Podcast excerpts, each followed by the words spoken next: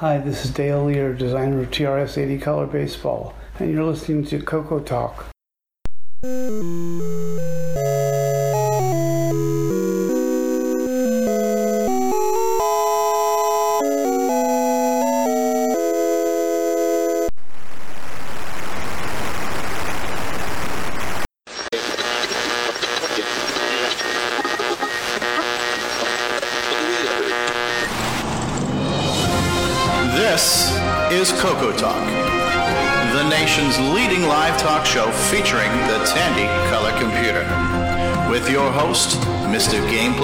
Himself, Stevie Stroud.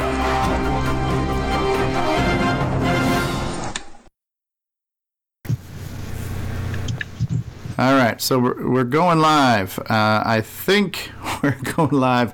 If you're out there in the middle of YouTube land, and anybody can tell me real quick, let's try this real quick. I'm going to try to refresh my browser and see if the sound comes through. Life is a glitch. You're coming through on... Am I coming through? You're coming through on YouTube. All right. Coming through on YouTube. Wow, that's just been... I got you now, too. That's been wild. All right, guys, sorry about that. So, you know, nothing like 15 minutes into the show. What time does that 2 o'clock show start today? So welcome to episode 29 of Glitch Talk, the nation's leading show where we deal with glitches in real time on the air. It's all glitches all the time, 24/7. So, yeah, this is Coco Talk episode, what are we, 29? I don't remember. Did I say 29? Yep, 29, yep. It's 29, episode 29, and this is the Tandy Assembly Wrap-Up Show. Yay! And we're going to try this again. I'm going to try to introduce Steve Batson. Steve Batson, how are you? Since you're our first-time joiner to the show, how are you, Steve? I'm doing good. I just wanted to join and have some of the fun with you guys. Hey, it's not a party without you. So yeah, good to have you here. So where do you hail from? Where are you currently residing, Steve? I live in California near Sacramento. Okay, and this is the interesting thing about you know, our little retro community. You know, I feel like I know you. I've seen you posting on dozens of groups. So obviously we've never met before, and that's right. Kind of the cool things about sometimes coming to these events is you get to meet people in person. When did you start in what we now call retro computing? That's where I actually got my start in computers. I started with a Coco 1, the original one, and then I hacked the heck out of that sucker, memory and all kinds of stuff, and then I got out of it for a little while, and then I decided to get back, so I had sold my stuff, so I had to buy new stuff, and that was every two. Right. And what do you own now in your retro collection?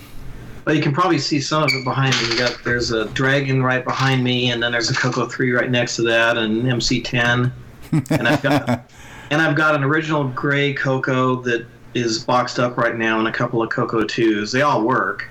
Yeah. They're boxed up. Like a Commodore monitor, too? Yeah, I got a Commodore monitor that I upped some stuff to. Is that the Ed Snyder upgrade to your MC10 back there, that little white board in the back?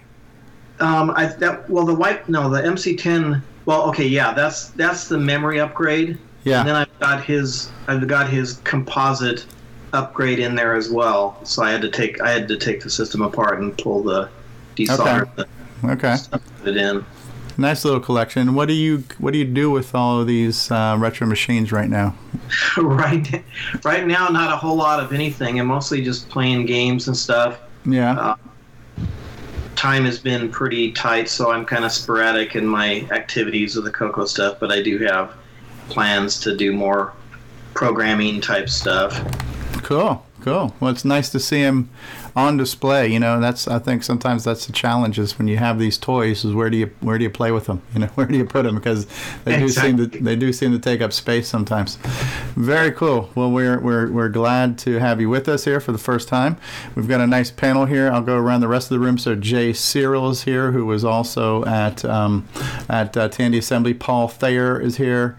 Brett Gordon, also Tandy Assembly attendee, was here, and exhibitor. And Grant Leete is here. John John Linville, one of the founders of Tandy Assembly. John T. Robbs is here.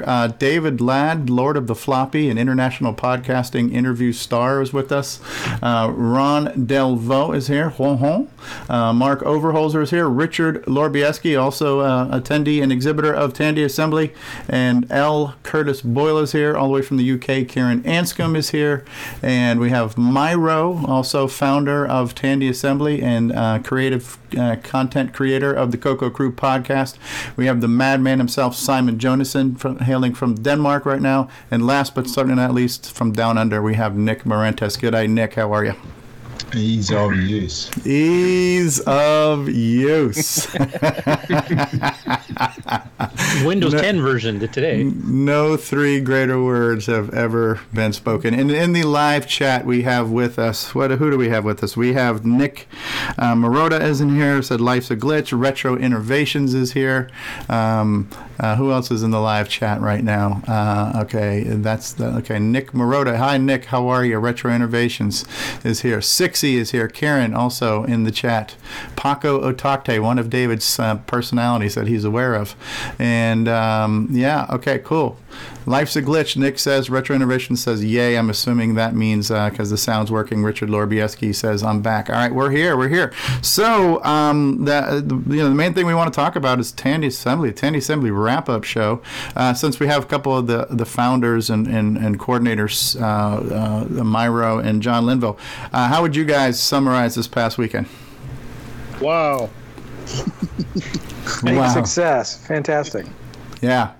Great. Definitely a big success. The attendance was way beyond my imagination.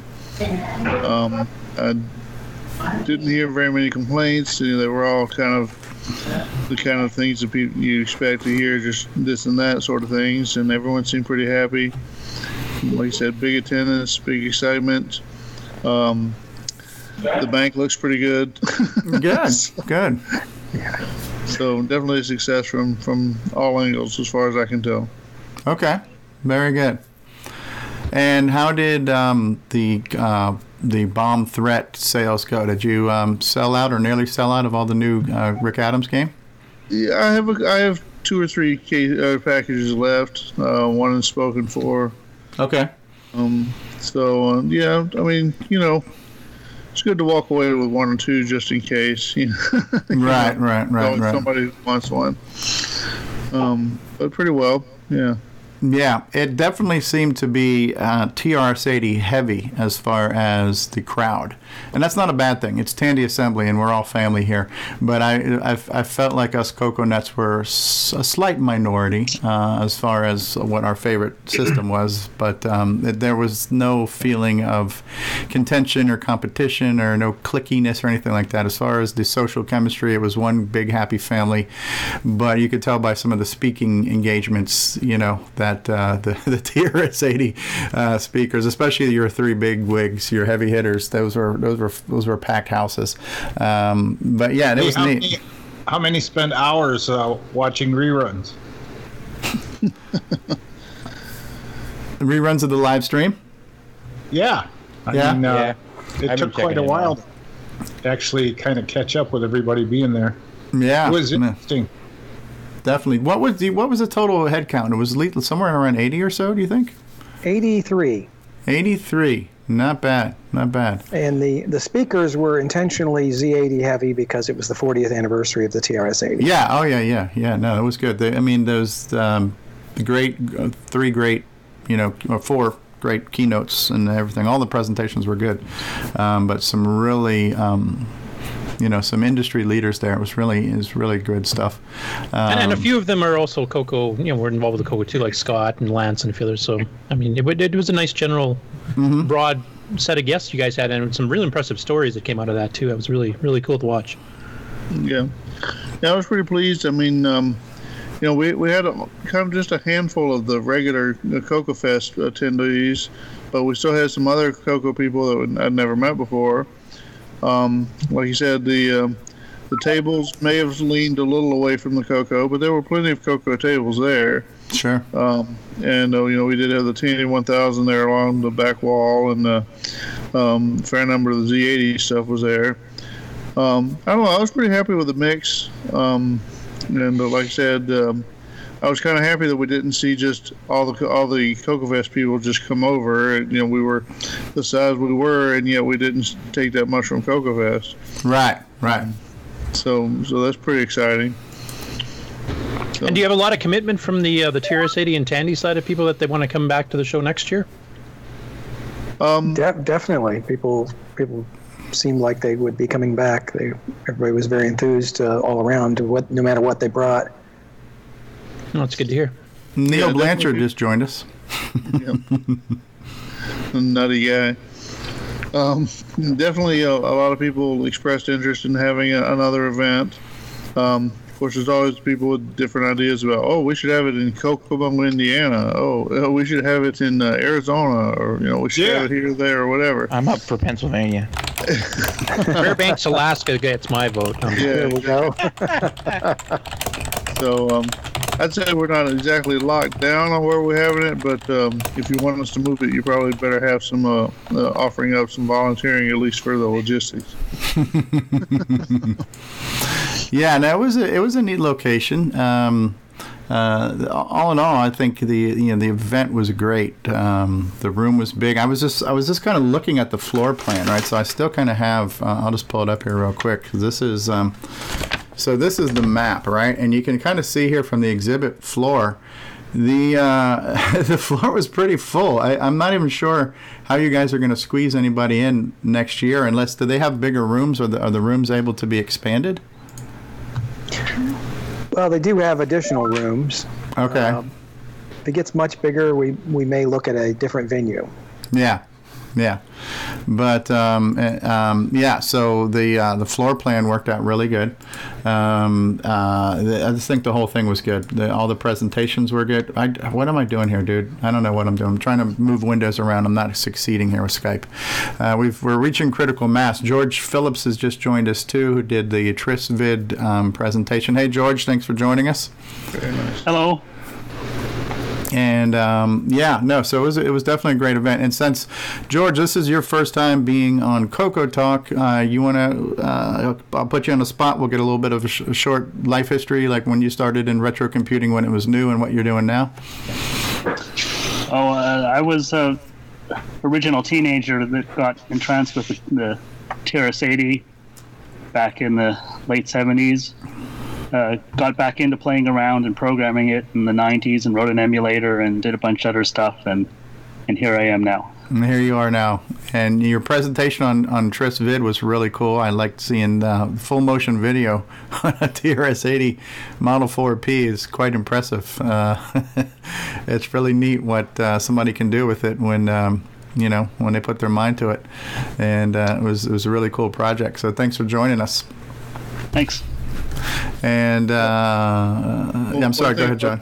One thing about that TRSvid presentation that we haven't talked, but you might agree that I had a similar project, and ultimately it was almost shocking how much the audio playback takes over the whole project. and sitting and watching the TRSvid presentation, it seemed like that you could probably say that about that project as well, that very much of that project was built around playing back the audio as well as the video. And if it was a silent project, it might have been a lot easier. That's absolutely true. I only had one bit of audio, and it was sort of worse, but it's a really demanding mistress. Yeah, definitely. Yeah, you can screw up the video a lot easier, and nobody really notices as much as if you screw up the audio, though, you'll know right away. Yeah, it's less forgiving, huh? Definitely. What so I'm not even fully aware of how the TRS-80 generates sound, because on the Coco was designed to make sound, and I know enough that it I know now by listening to podcasts and stuff. There's the DAC, or digital to audio conversion, but it had an actual sound output through its RF port. What was the way to get sound on the TRS-80? Because I remember like Dancing Devil, there was like a little speaker that I think that was plugged into a cassette port. Was you were kind of like hacking? Generating noise in some weird hacky way to even get sound out of a TRS-80? That's right. You'd get it through the cassette port. And in the original, you would actually take your cassette cable and plug it in differently to your cassette recorder and get sound that way, and then eventually you actually got a little speaker to attach to it. Your first third-party peripheral, probably. Yeah. And it's only got, well, it's got three levels of output, although practically speaking, who knows what to do with the third one.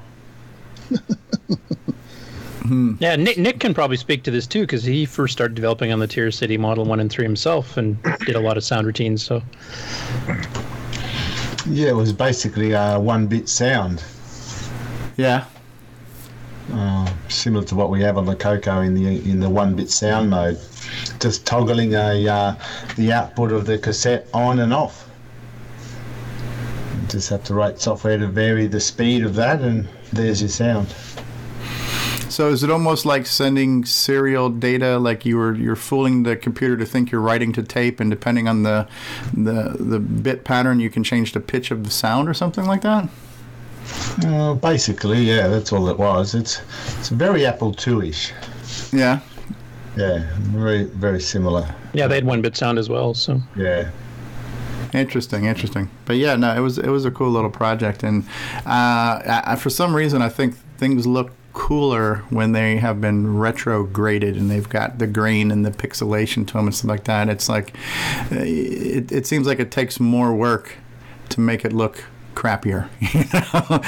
and it's that degraded 80s 8-bit, you know, look and pixelation stuff that just looks so cool, you know.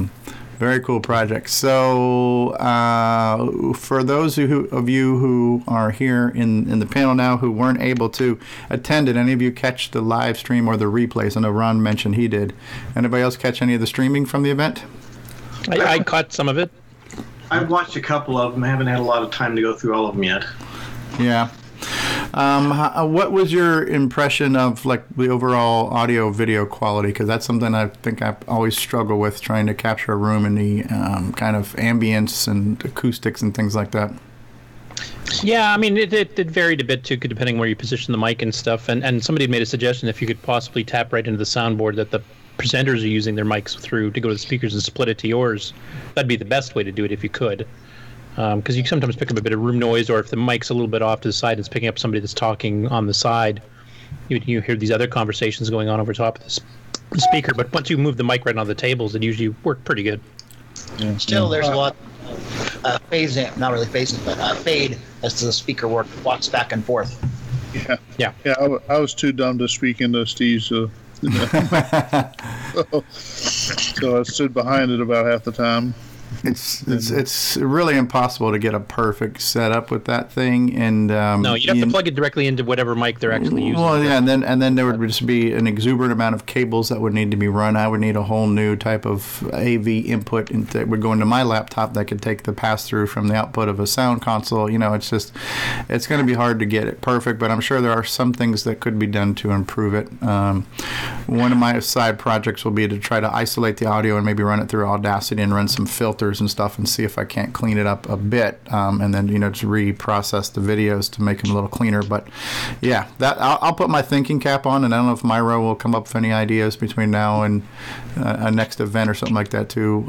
But yeah, I mean, it wasn't horrible, but those are the things that just bother me. You know, it's just that you know. One other thing, the screen, when you guys took video of the screen, it was 3/4 white. Yeah, I couldn't really see any screen. That's another issue with using a single webcam. It can't focus on all the variety of lighting. It can't, you know, it just can't do it. I could have possibly ran another camera, but there were all the tables and chairs where it was kind of hard to do. So we did the best we could do. I think the most important part was that you got to experience the event. You got to at least hear what the people were saying, hear the questions. I will try to do some post-production, kind of like what I did for Rick Adams, and maybe superimpose some slides. I've kind of reached out and asked some people to send me their slides. So as my time permits, I'll try to do some of those too. It was definitely legible. I mean, you did a good job considering the circumstances you're under, and you solved the video whiteout problem that one time when somebody knocked the camera so it faced the ceiling, so they didn't have to worry about looking at slides. Yeah. The best advice is you need to be there. It looked a hell of a lot better when you were sitting down in that room. Okay, Nick Marotta in the chat says, as a home viewer, I thought it was great. Okay, that's good to hear. Jim Brain was saying, Jim Brain was in the exhibit room, and he was watching the presentations from there while they were going on. Yeah, so he did say people need to hold the mics closer. You can't, you can't control what people are going to do. All you can try to do is capture it the best you can. I think it went okay. I think some were better than others. I think the first one we did, which happened, unfortunately, was Don French. Yeah, I didn't have the camera. I had the camera back in the back of the room where the laptop was. His laptop was in the back of the room, and a lot of people were saying he was hard to hear. So I did get some extension cords and try to move my microphone closer for future speakers. So I don't know how good that one is. I haven't played that one back. Yeah, probably your best option, Steve, is like they said, just try to intercept everything before it actually gets out. You know what I mean? But that'd be some sort of hardware involved, I'm sure. Right. So you can always get a wireless mic, tight clip mic, and give that to the presenter. Well, they did. They had that. The presenters had a wireless mic that they either used or didn't use effectively, but it was like my microphone had to capture everything, and it was capturing it from the room ambience. And so depending on where my mic was and other things would affect how the recording came through. Hey, Steve? Yeah. It's Neil here. Hey, Neil Blanchard. Hey, how are you? Good. Yeah, thanks for having me on. If I could just chime in here, I just want to say quick two things. First of all, on behalf of the other Tandy Assembly organizers, thank you very much for doing the video stream. My pleasure. I can't give you a big enough thanks for that. And also a bit of feedback. My friend was watching from home. He's not even a Coco guy, and he said it was phenomenal. Like he felt he was there. Okay, good. He's a big YouTuber. Uh-huh. Right, so he knows a lot about video production, and he said your work was fantastic. Oh wow! Oh, that's nice. The only complaint he had was what someone else was mentioning about the actual projector. You couldn't see the slides; it went white. But that's tough, like you said, to correct that. So yeah, well, that's cool. Well, thanks for the feedback. I want to give you the feedback because he said it was just amazing. So he was even texting my phone during the event. So it was kind of cool.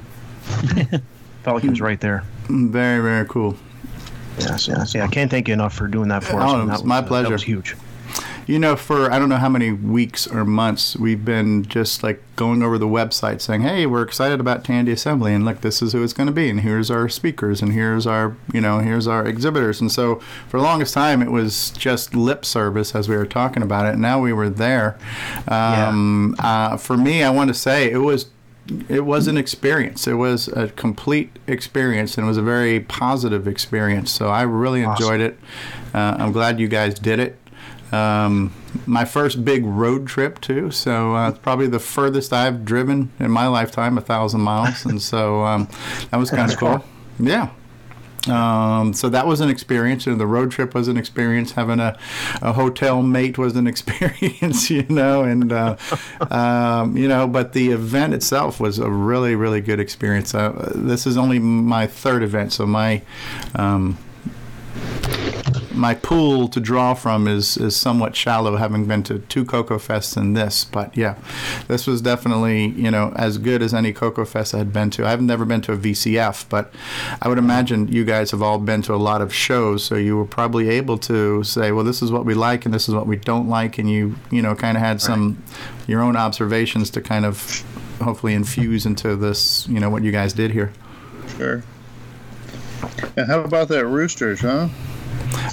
Yeah, not bad. Not bad. Was there? I don't know how many times I ate there. It's convenient, convenient location. I didn't even know they had pizza until that guy brought some in that night, and I was like, "Wow, this is really good pizza." It's a wing place that had really good pizza. So, not bad. I didn't try the pub food at all. Anybody eat at the pub there? That's in-house. Patrick's? No, I didn't try that one. No, I didn't either. No. Yeah. So there's a few choices. It's good. It must be good. It's constantly hopping. Yeah. It was funny. There was there was a weird, awkward moment where I think it was Sunday night. We're sitting in the lobby, a handful of us, and this woman comes walking out of the pub, and we weren't sure if she was drunk or what. She might have been a little bit drunk, but she sees all of us sitting there, and she's like, "Hey, what are you guys doing? Are you having a party?" And we're looking at her like, "Wait a second, are you talking to us?" Or I was like, we're not used to women talking to us, and you clearly have mistaken us for someone else. You were clearly inebriated at this point. And then she's like, "Okay, you're not going to talk to me." She just kept on walking. So everybody kind of stared.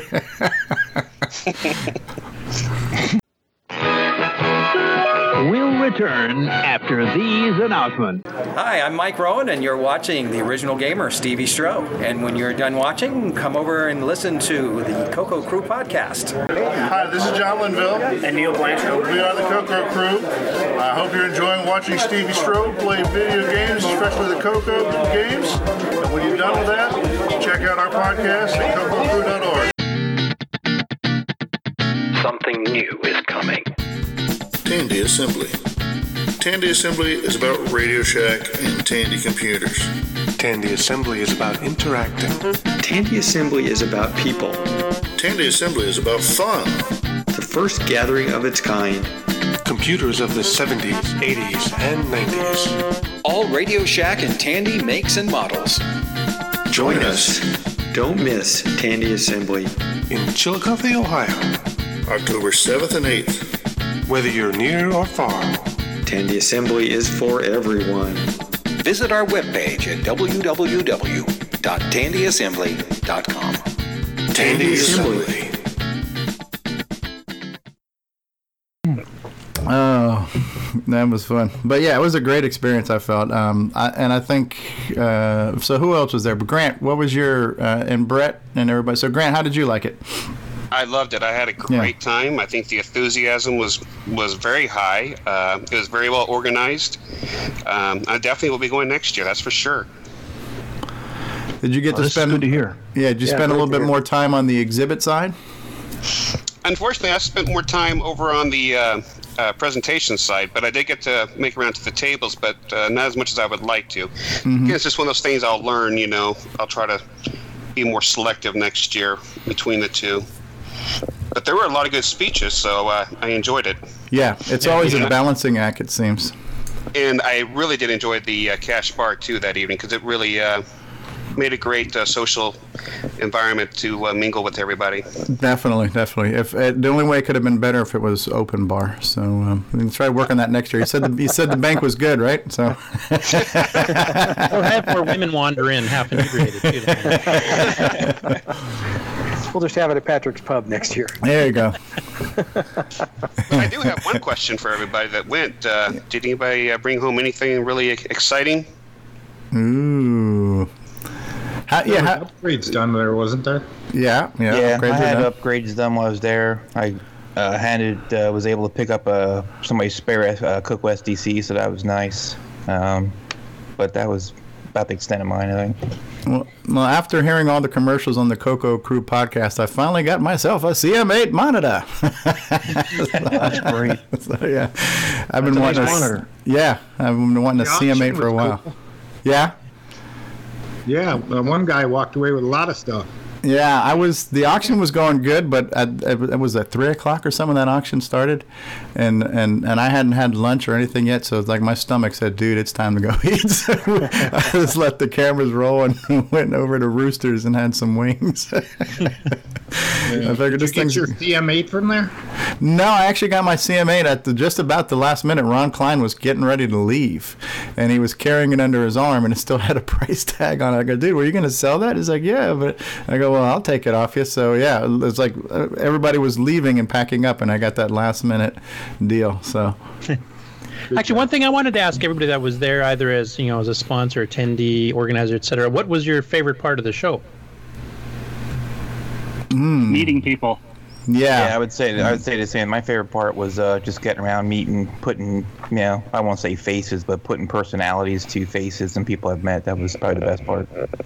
Yeah. Speaking of that, anybody want to hear my really good Boisy Pitre story? Yeah, sure. I always want to hear that. Well, first of all, Boisy he's a big man. I won't say, I guess big's the wrong word. Tall, very almost like a lumberjack looking guy, which he's somewhat imposing. But I was over talking to Jim Brain about his upgrade and stuff, and really wasn't talking to Boisy. He was just kind of standing there listening. And I walked away. I went over to the other side of the room. I was doing something. He says, "Jay," I'm like, "Yeah," and he says, Boisy Pitre introduces himself, and he's talking, and he's like, ask me questions or whatever. He's like, "Have we met before?" I'm like, "No, I don't think so." He says, "What's your last name?" And I told him Searle. He says, "Jay Searle." He says, "I know that name." I'm like, "Well," I said, "I know I've never met you before." I said, "You may be online, maybe been on Coco Talk and saw it or whatever." And he's like, "No, I'm not sure." So we're talking. I'll get into what he does for a living, which is pretty impressive for anybody who knows what he does. But anyway, he goes, and he's like kind of talking to me, but looking on his phone at the same time. And I notice he's on Amazon. I'm like, well, I guess he's going to shop while we're talking or whatever, right? And so that was a little strange. He goes, "That's why I remember. That's why I know your name." I'm like, "What?" And he shows me. And when he put out his book, I gave him a 3-star review on Amazon. So he says, "That's why." And now the funny part about it is, like, I grabbed his phone and I looked at it. I'm like, so this is like August of 2014. So he remembered my name from a 3-star review from 3 years ago. Like, off the spot. So that tells you, number one, either he really, really was upset, or he just has a really good memory for things. I think it was probably a little bit of both. But anyway, we talked about it, and he wanted feedback on why I gave him that 3-star or whatever. But anyway, we had a really good conversation, really good guy. And then he was great on the game show. Yeah, he was. I pushed him into that. I said, "You got to go do that." I said, "You're the only Coco guy here that can do it." And then the funny part was, so he goes up to do the game show, and he was half a sheet to the wind or whatever at the time, but he didn't win. And I walked up and I grabbed him by the front of his shirt and I said, "Hey, Boisy." He says, "What?" I said, "Now you're a 2-star." So that was a good conversation, but he's a pretty impressive guy. I was pretty really good talk with him. So that's cool. Yeah. So now I'm curious, why did you only give it a 3-star review? When he asked me on the spot, I was like, man, that was 3 years ago. But I think what I told him, I think the reason I did that was because the first 3/4 to 2/3 of the book was really good. It was really in depth. It tracked along really well, and then I felt like the last bit of the book was just kind of almost like an afterthought. It wasn't really well fleshed out. And the funny part, he said to me, he goes, "Yeah, you're kind of right." He said, some of the people that we wanted to interview for that part of the book were either not alive anymore, or they just didn't have access to. So he said they were kind of pulling not from a lot of places and didn't have a lot of information, but they wanted to include it just to kind of, fill the entire arc of the product, but didn't have a whole lot there. So he kind of agreed with me somewhat actually on that point. But that was my biggest complaint about the book, was that it just felt like the last part of it was not as, I won't say it was bad, but it wasn't as well done as the first part of the book. Well, the problem is we're living out the rest of the book. Well, that's true. That is part. And that's what he said. He said, he almost felt like, looking into doing a second part, or not a second part, but like another book on, current, what do you want to say, Coco lore, I guess, if you want to call it that. But he said there's just he don't have the time, and there's not a whole lot of publisher interest in it. So I don't know if that you'll oversee that from him anyway. Yeah, it's amazing how much has happened since I found out about that book. It almost seems like there's already another book in what's going on in the community. Yeah, I had said to him, I don't know if you guys, how many of you guys are looking at Apple stuff too, but I kind of put my fingers in a little bit of everything. But there's a book out there, an Apple book, that talks about, it's written towards, current peripherals and whatever it is that are available for the Apple II stuff. So I said maybe a book, in that direction. But then we got into the conversation about publishers and whatever. He said there's just not a lot of interest in that sort of thing, because it is somewhat of a niche. So yeah, that's probably where things like podcasts and YouTube and blogs are going to carry that on, right. And I think that's where people who are interested in that are probably accustomed to. Okay, Mark's holding something up. Hold on 1 second. What do you got there, Mark? That's what I'm talking about, Mark. The new Apple II Users Guide. That's funny. The new Apple II Users Guide. And it is really, it's very well done book on. Oh wow, that's what she said. But yeah, that is a thick book. Is there a lot of pictures? Wow. Don't remember. Why? You need pictures, or your picture guy? I don't know if you heard the question, Mark, but is there a lot of pictures in it? And Mark, I think you're muted. Yep, I am. A few. Yeah. A lot of text. Yeah, a lot of tech. There's pictures of, like, you know, the CCFA or CFFA they have in there, pictures of that and stuff. But it's a pretty good book. I got it probably about a year ago. It's not too bad. Yeah, it's you know, I mean, this is my only retro system, and this is all kind of new to me. And I'm impressed with things like the Coco SDC and all these projects. But there are a lot of systems that have, you know, things like we do, and in some cases even more. Like the TRS-80's got fully functional Ethernet stuff. You look at all the stuff that they're doing with the TRSvid and the TRSWiki and the Dropbox clients and all these things where you know, you're getting on the internet. I know we have the ability to do that through DriveWire, but I don't know how much that's being exploited right now. And actual physical Ethernet is, you know, I know there's things out there, but, you know, that might be kind of cool to get some Ethernet and more Bluetooth connectivity, Wi-Fi connectivity, through things like that. Jim Brain does have a Ethernet module, but it's a direct wire, which I'd be more interested in some sort of wireless. But yeah. So I'm hoping some of those things will come. But yeah, so and listening to some of the podcasts, one of the more recent floppy days where Randy Kindig had interviewed a bunch of people from one of the VCFs, and just hearing all the different projects that are going on for, like, the TI-99 and the Amiga and all these other systems. It seems like all these retro systems have this resurgence of lots of really cool high-tech hardware things that you can add to your old system. So that seems to be going around in pretty much all the circles, and I guess that's good. It keeps the community alive, keeps the machines, you know, able to be used in, you know, in a modern setting and stuff. So the other problem is a lot of that stuff is really hard to get. Like for the Apple IIe family, the expanded memory cards are kind of limited. So there's actually a couple different places that are making replacements of the same size or larger in RAM. So I've done a lot of Telnet with my Coco in the past. I mean, it's a lot of fun. Yeah. Well, Brett's doing quite a bit with Coco networking between the global thermal nuclear war and probably Fuzzix as well. Brett, you've been quiet now. How was your experience with Tandy Assembly? No, I loved it. You can't beat something that's in your backyard, basically. No. Oh, nice. And yeah, he was one of the lucky ones that way. Yeah, it was a big, you know, half-hour drive for me. A beautiful weekend for traveling. A big half-hour Where drive. Where do you live? I'm in Lancaster, Ohio. Where do you live? I'm in Lancaster, Ohio, so I'm about halfway between Columbus and Chillicothe, Ohio. So close. I used to live in Toledo. Oh yeah, Toledo. Just through a couple weeks ago.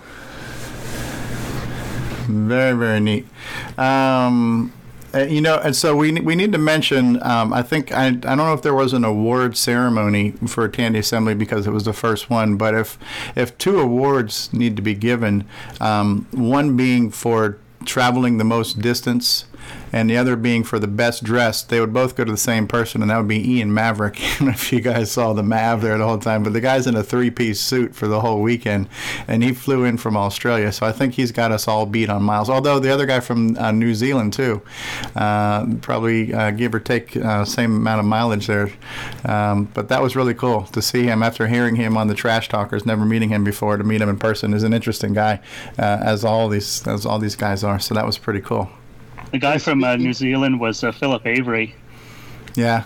And I got the honor of being the first Tandy assembler to meet Ian because I picked him up at the airport. I wasn't expecting a guy in a suit. So I took a long time. Yeah. So you guys did tell him it was casual, right? And George is wearing his Tandy Assembly T-shirt there, representing. Looking good there, George. Yeah, I haven't changed it for a week. Is it your lucky shirt now? You're never going to wash it? You got it. Stand up so we can see it. Yeah. Who did the artwork for that? That was Jim O'Keefe did it. Okay, so he did the artwork, and I know he produced them too. So is he like a graphic artist or something? Or yeah, Yeah, well, he's not a graphic artist, but I think he just has a knack for doing up these shirt designs. Yeah, looks like my garage. He also did the one for Coco Fest, the 25th anniversary. Yeah, I remember that one. Yeah.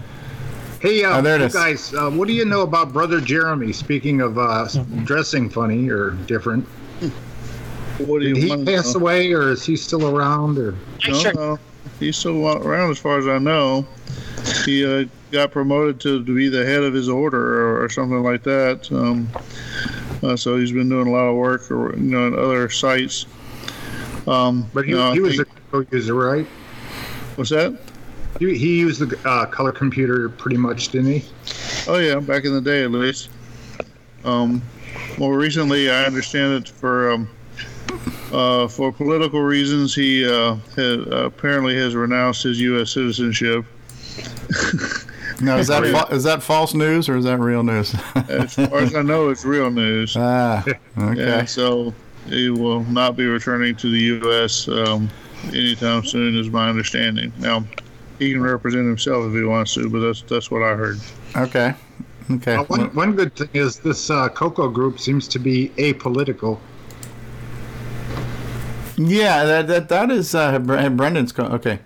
Okay, Brendan, you're not a contact. Can somebody let Brendan know that he needs to add me as a contact? I'm not sure if you can hear me, Brendan, but you're trying to call me and you're not a contact with me. So here he is. Brendan Donahue sent me a contact request. Okay, now here he is. I'll try to add him back to the group call. There he goes. Oh man, sweet. Okay, Brendan Donahue, do you read me? He's coming in. So Brett had the shortest distance, so there should be an award for that too, for that long, drawn-out 30-minute drive. Rick Adams is not with us too. Rick, did Rick drive the whole way, or did he fly? He did drive, right? He drove his car there, yeah. All right. He's still on his way home. Yeah, no, he's home. He's been there. There he is. There's Brendan Donahue. How are you, Brendan? Doing all right. How about you? Good. We're talking about TNA Assembly. Nice. Were you there? I was there. Yes. Speaking of scoring big things at the show, I brought home a Coco VGA. Nice. Oh man, what a product that is! And I remember Michael Brandt was saying, "Yeah, I got mine set up and I had it on my table." And then Miro came by and saw it and says, "Oh, I got to get one of these." Yeah, and then I followed suit. Yeah. I saw how clean that video was. Oh my god! It's set up. I was sold. It's just amazing. Yeah, that Coco VGA is as clean and pretty as David Ladd is. I swear to God, it is so. Speaking of that, now we need the Type A version of the board. I didn't even know Dave was here. Where's he hiding? He's been. I'm always hiding. You just don't need to see me. Dave didn't want to be on video because he didn't want to outclass the rest of us. Yeah. He's back there fixing floppies while he's multitasking. So that's Sir David to you guys. Sir David Ladd, as heard on the Coco Crew podcast, who's been fully legitimized. There he is. Unlike this illegitimate show here.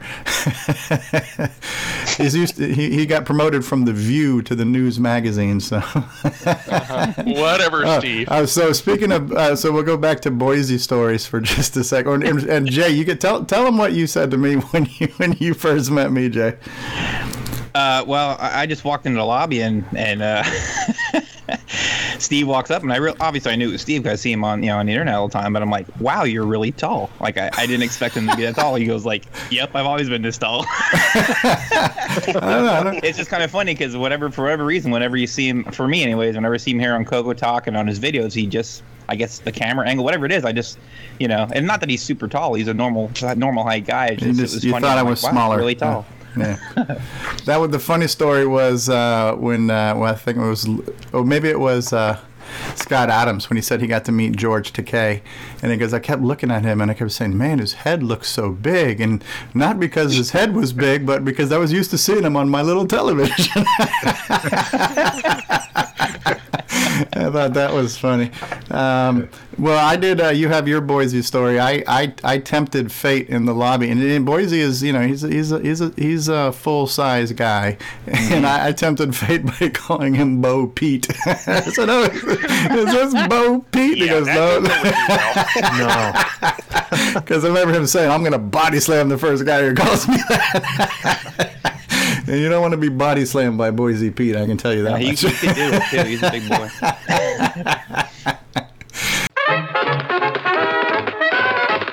We will return after these messages. Hey everybody, this is Bill Noble, co-author of NitrOS-9. You are listening to Coco Talk Live, the leading live Coco Talk show. Good day, mates. This is Nick Marentis, author of such color computer titles as Donut Disaster, Rupert Rhymes, and Rockstar Pilot.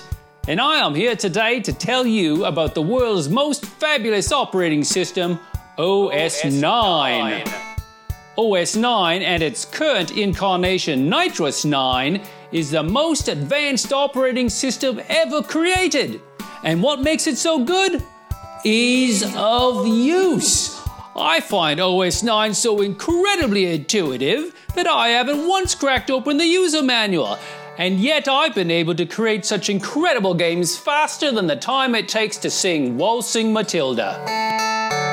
Using OS9, I expect my next game, Funstar, will be done this weekend and distributed exclusively on ROM cartridge.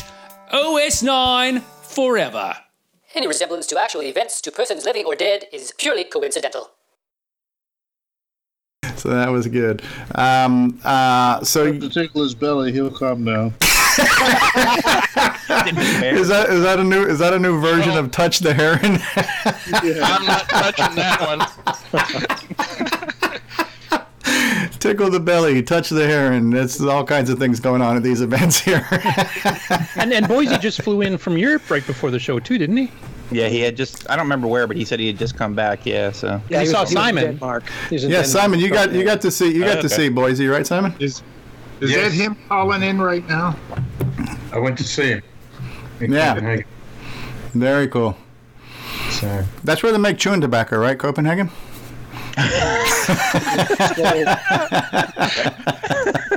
You American. Wow. Is that anywhere near the town of Skull too? Yeah, right next to Hawkins. Or what do you know? Yeah, Hawkins.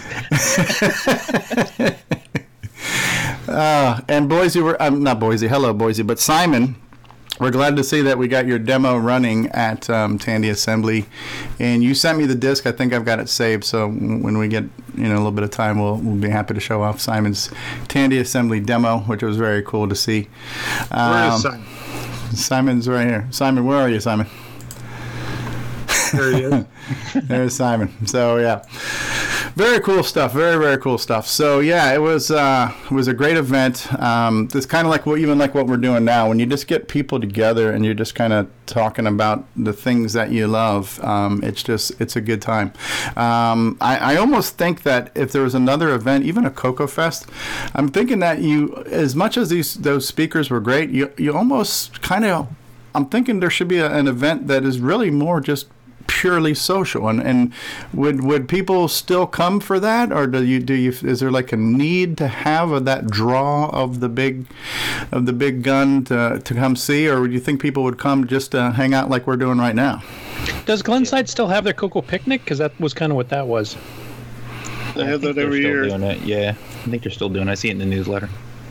Yeah, I mean, for me personally, the speakers weren't a huge deal. I was there to see the vendors, meet some people, all that kind of stuff. So, I mean, the speakers were nice. Like, I went to see, was it Don French was the keynote?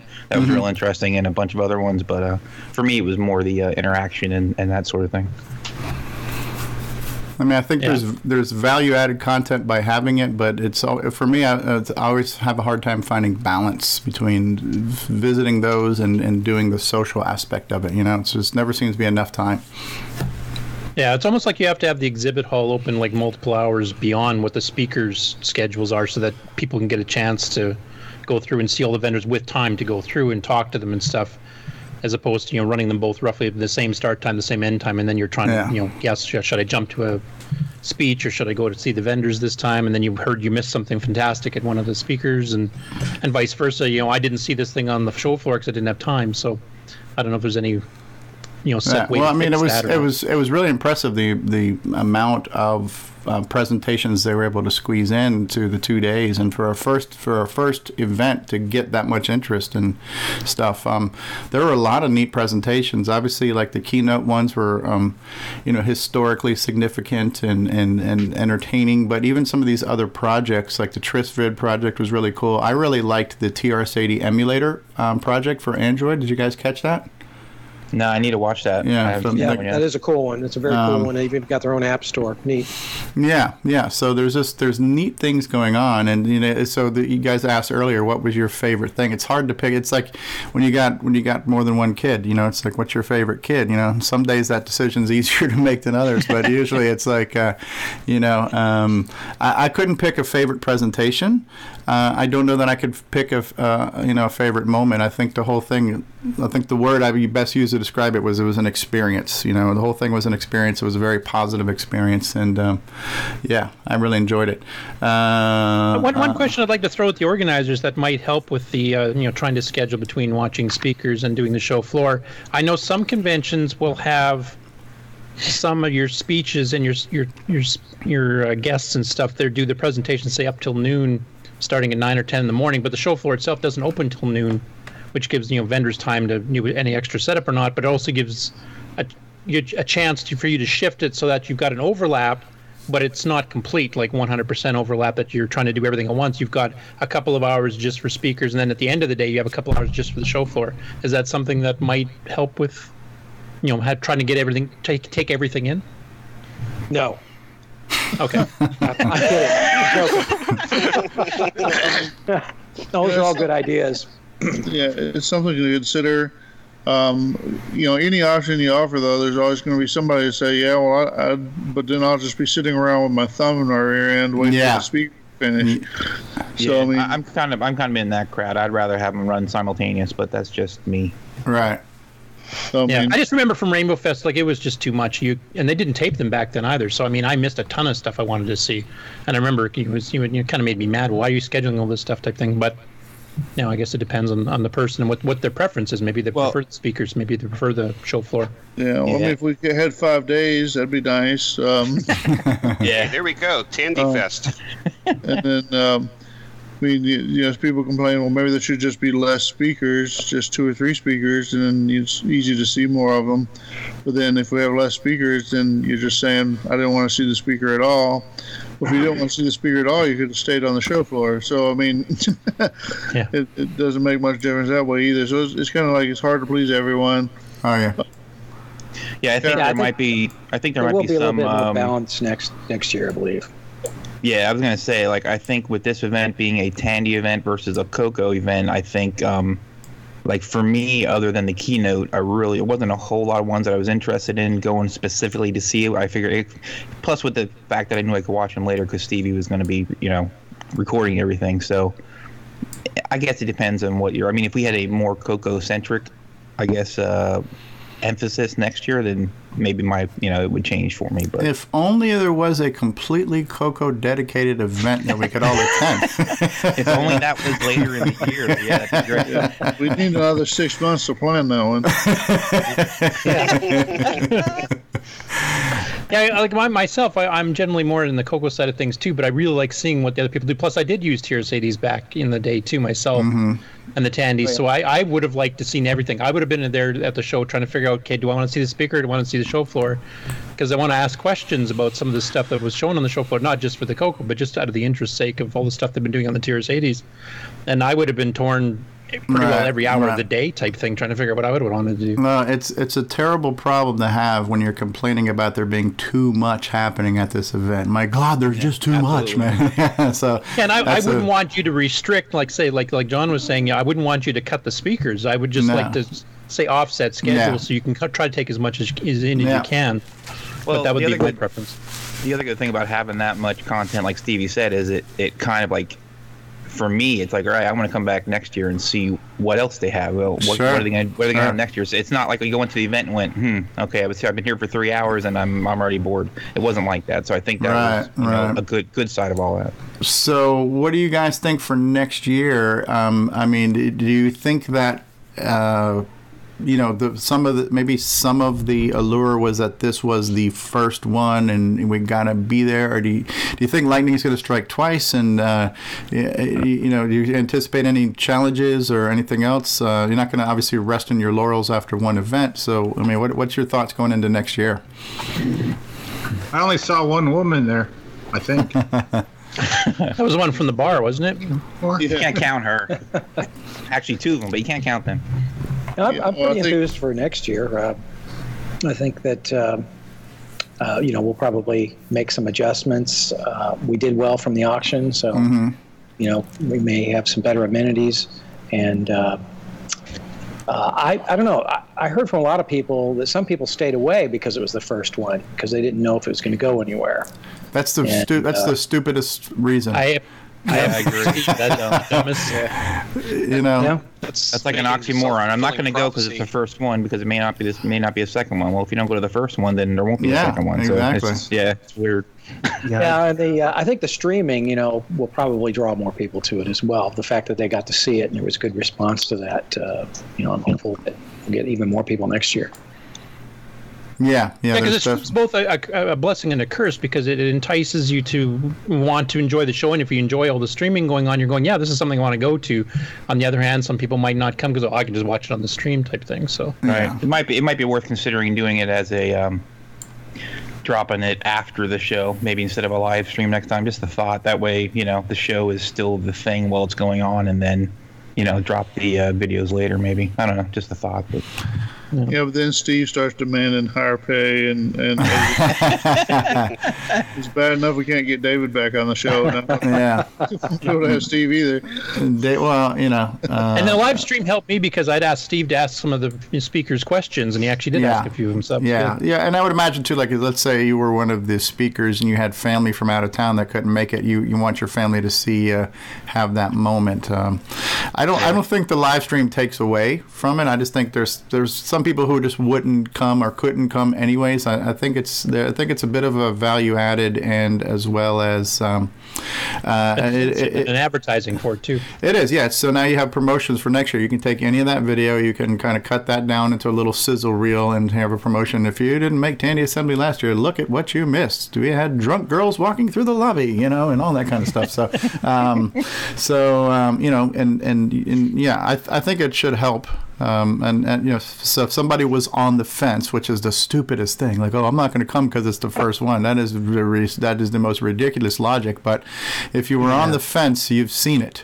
So now there's no excuse. And not have you seen it, but it was very good and successful. So that was always nice to see. So one good thing was when you had the auction and you showed the audience, we were able to see who was raising their hand and who went up and took some of the stuff. That was an interesting part.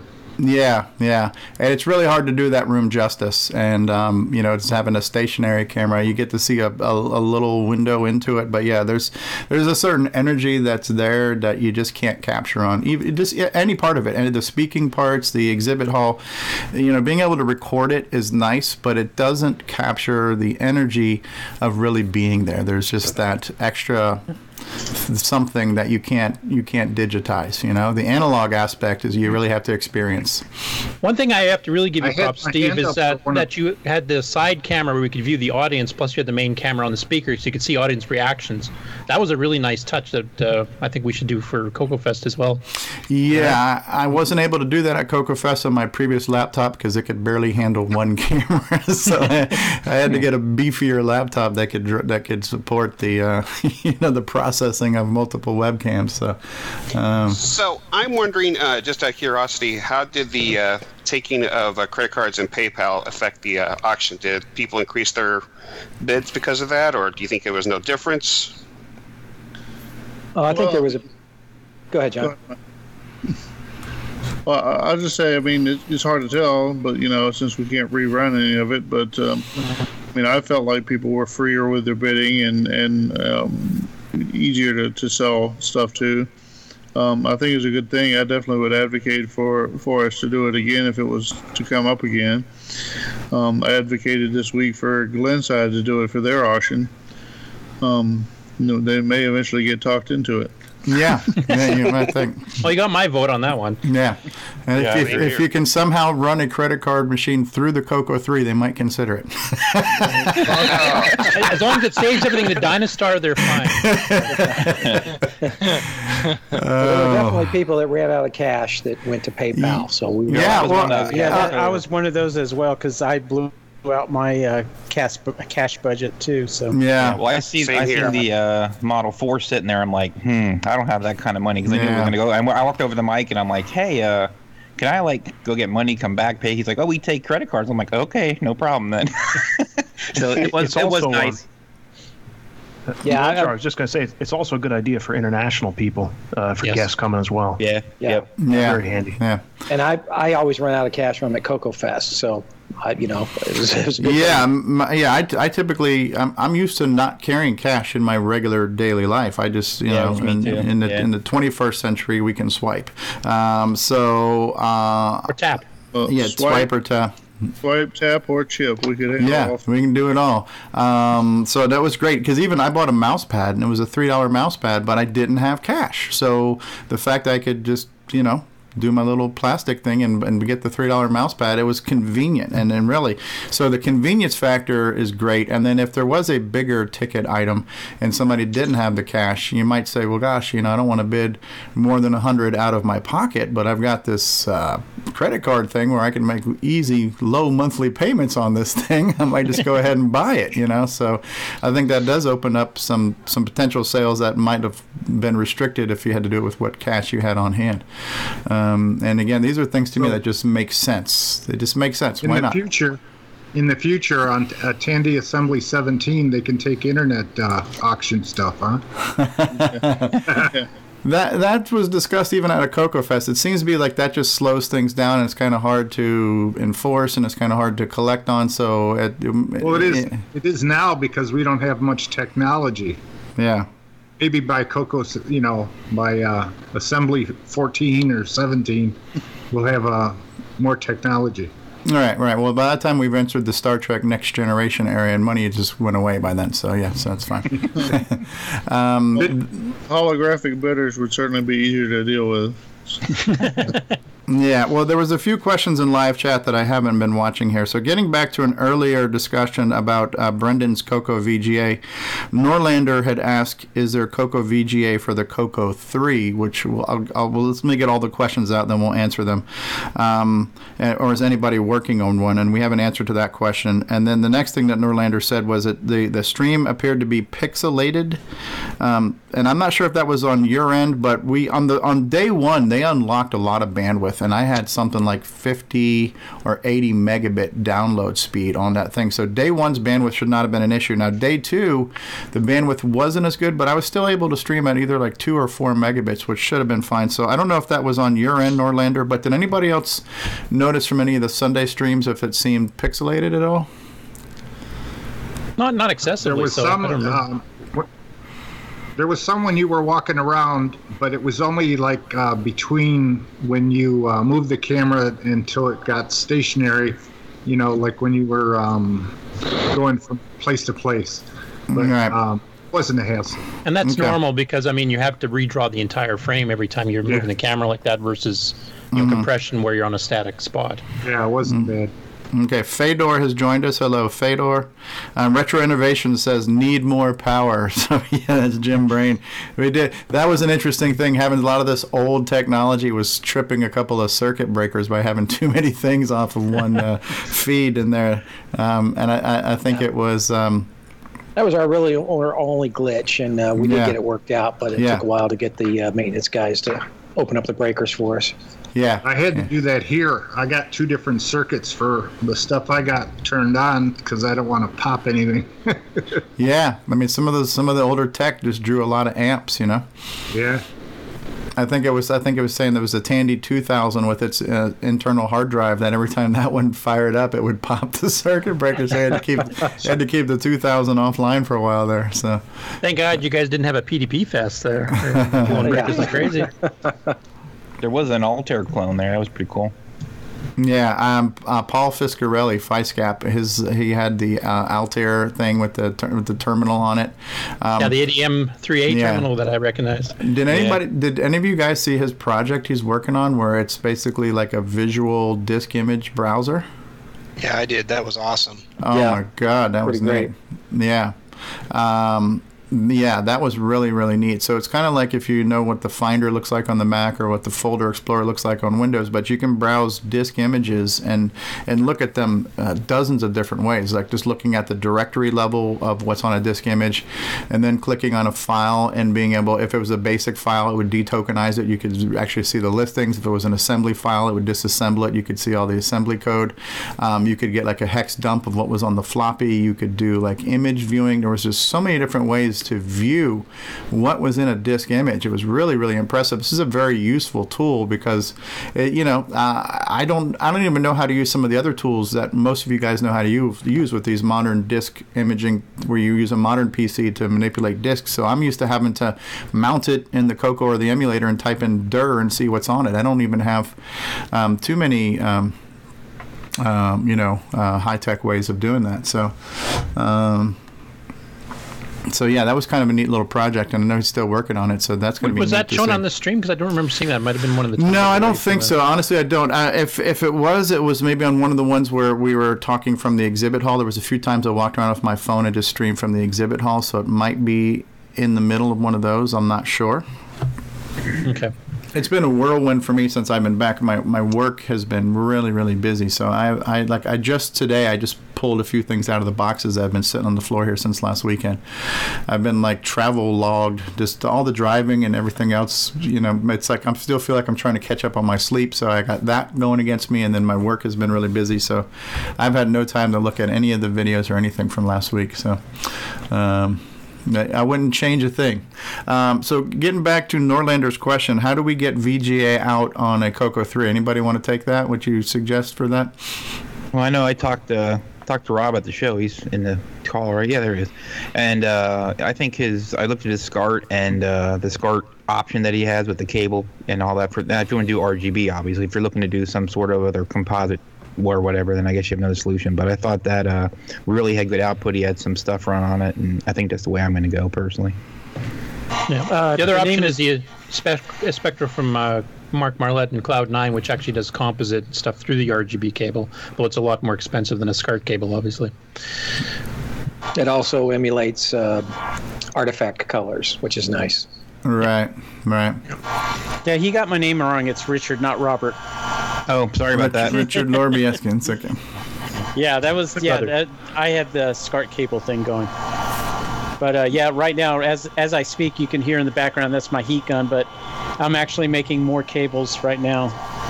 Yeah, that your setup was pretty neat there, Richard. And we've got a handful of videos we've taken of Richard Lorbieski actually doing the brain surgery and putting a 6309 in a Coco 3. So I've got to download some of that video, and we'll be releasing some of that. But it's a really neat process to desolder the CPU, and the way that Richard does it with the solder sucker thing, it makes it look so easy and quick.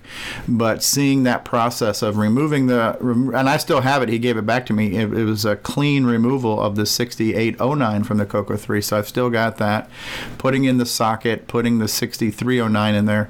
That process was really interesting, and having the right tools makes it almost, it's almost like cheating, you know. It's just like it makes it so quick and easy. So I've heard of people cutting the legs off of the CPU, which is, you know, you've just killed a chip by doing that. You know, you might want to find another way to manually desolder that kind of stuff, but having that solder sucker just pull everything off, it just made it so quick and easy. And your craftsmanship. Well, how long did that actually take? It took a little bit of time, but not too long. How long would you think it took, Richard? About 15, 20 minutes, maybe. Yeah. Somewhere around there. But that's from taking it apart to putting it back together. The actual CPU part of it didn't take terribly long, but he's very careful. He's got great attention to detail there. Yeah. Just taking the chip out, it took less than about a little over 5 minutes. Yeah. But your craftsmanship and your attention to detail and your steady hand and everything, it's really good. Good stuff. After these messages, we'll be right back. Hey, have you got your Coco 3 yet? Hi, this is Rick Adams, author of Temple of Ram and Shanghai, and you've tuned into Coco Talk, the nation's leading live talk show featuring the Tandy Color Computer.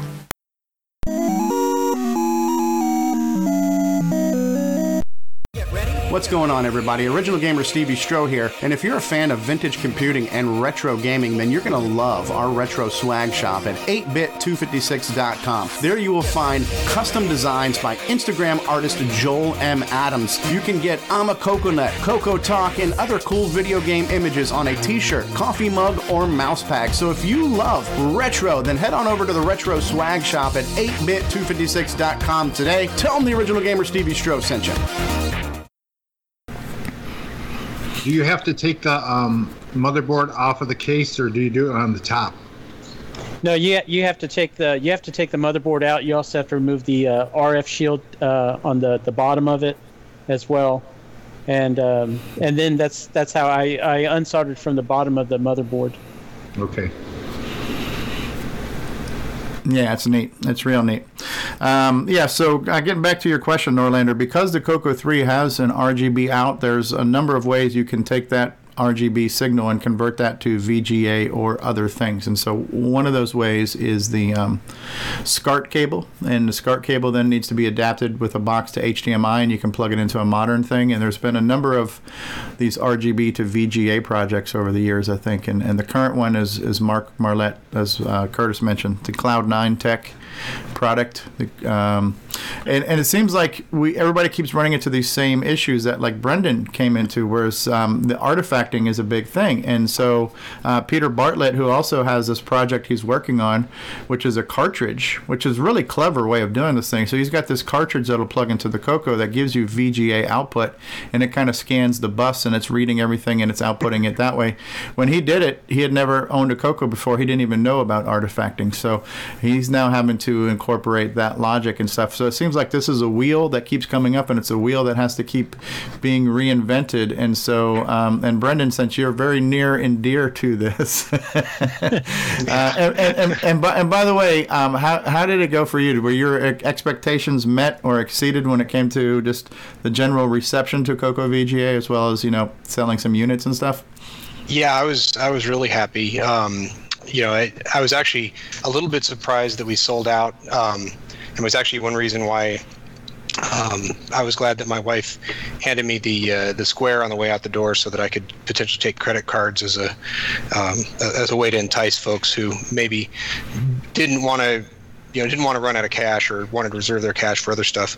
Mm-hmm. But yeah, I was very happy that we sold out, and it was fun to be able to do, you know, 3 of the installations there, and thanks to Richard Lorbieski with some of the RF modulator desoldering.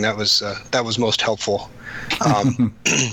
But yeah, I mean, it was a great event. I missed a number of the presentations that I would like to have seen, so I'm really glad, Stevie, that you recorded them. So now I can sort of catch up on those kind of after the fact. But yeah, it was busy. It was fun. It was great hanging out in the exhibit hall and, you know, chatting with folks about the project and about their projects. Yeah, I had a great time, and I think the reception for Coco VGA was great. I mean, it was as good or better than I would have expected. Okay. Very cool. I'm glad to hear that.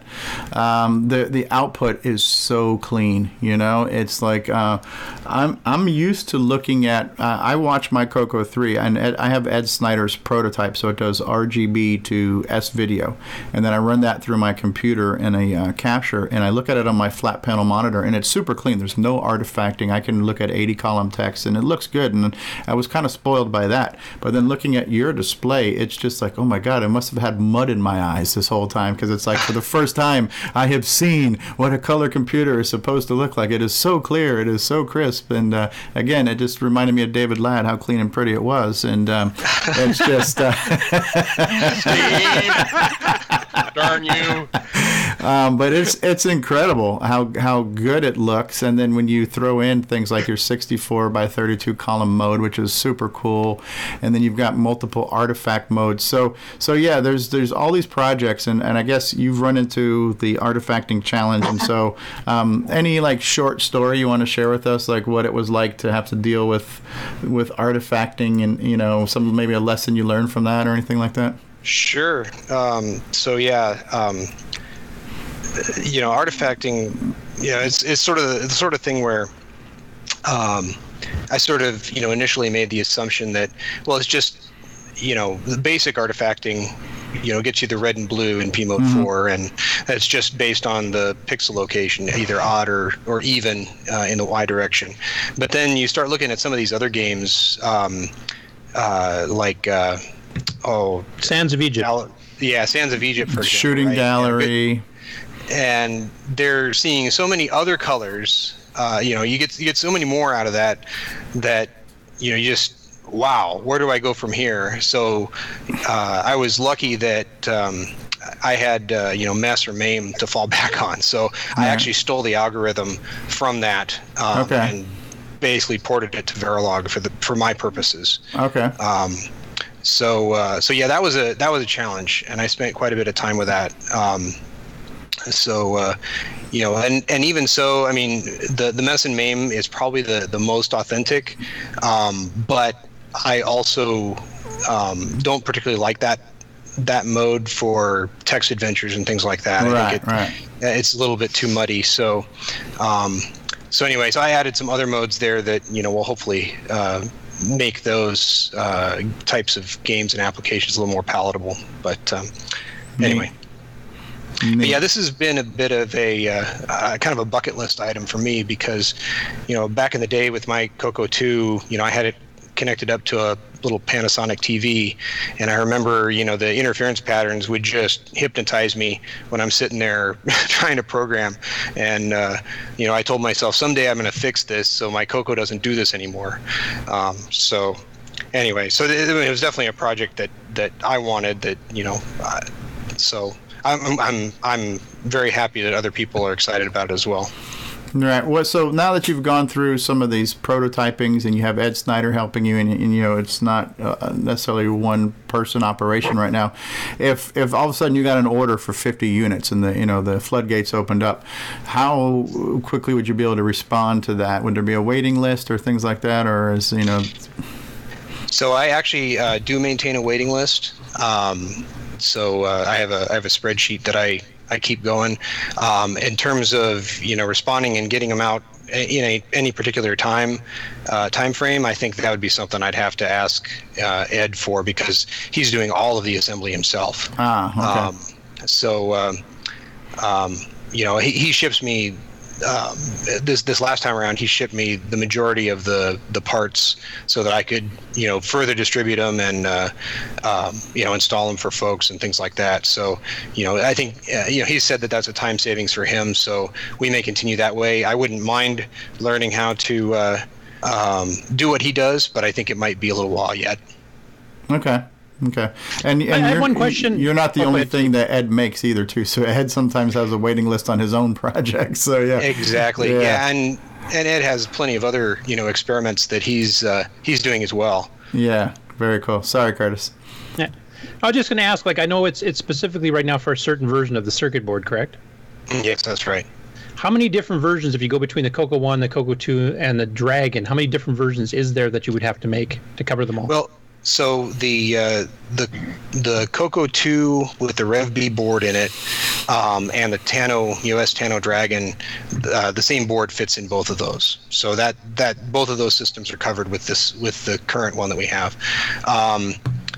So my gut feel is that there will be another one or maybe two, depending on the board in the Coco 1, you know, the how the, you know, F board versus some of the earlier boards are laid out.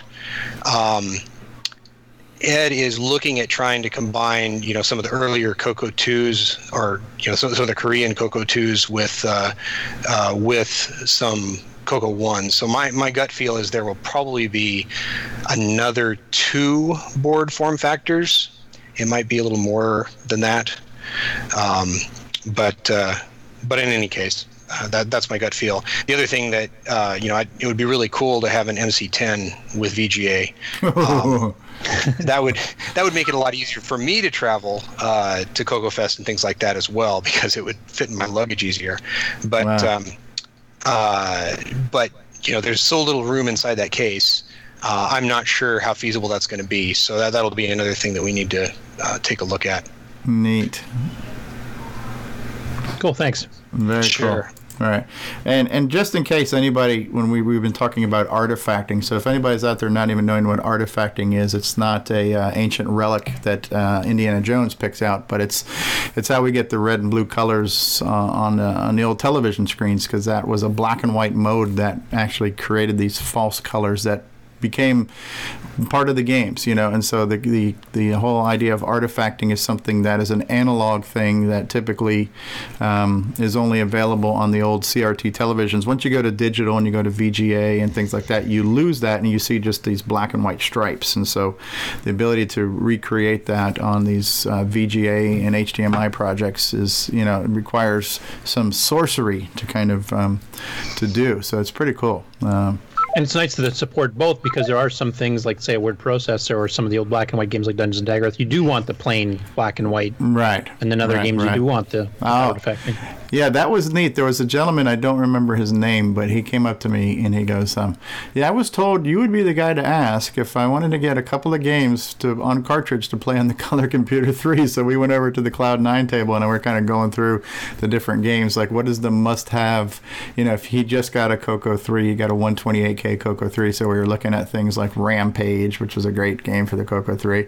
And of one of those games, I was basically showing him that if you got a Coco 2 cartridge and you're going to plug it into an RGB, you couldn't do artifacting. But one of the games, like you just mentioned, Curtis, like Dungeons of Daggerath, that is black and white, kind of this vector art thing.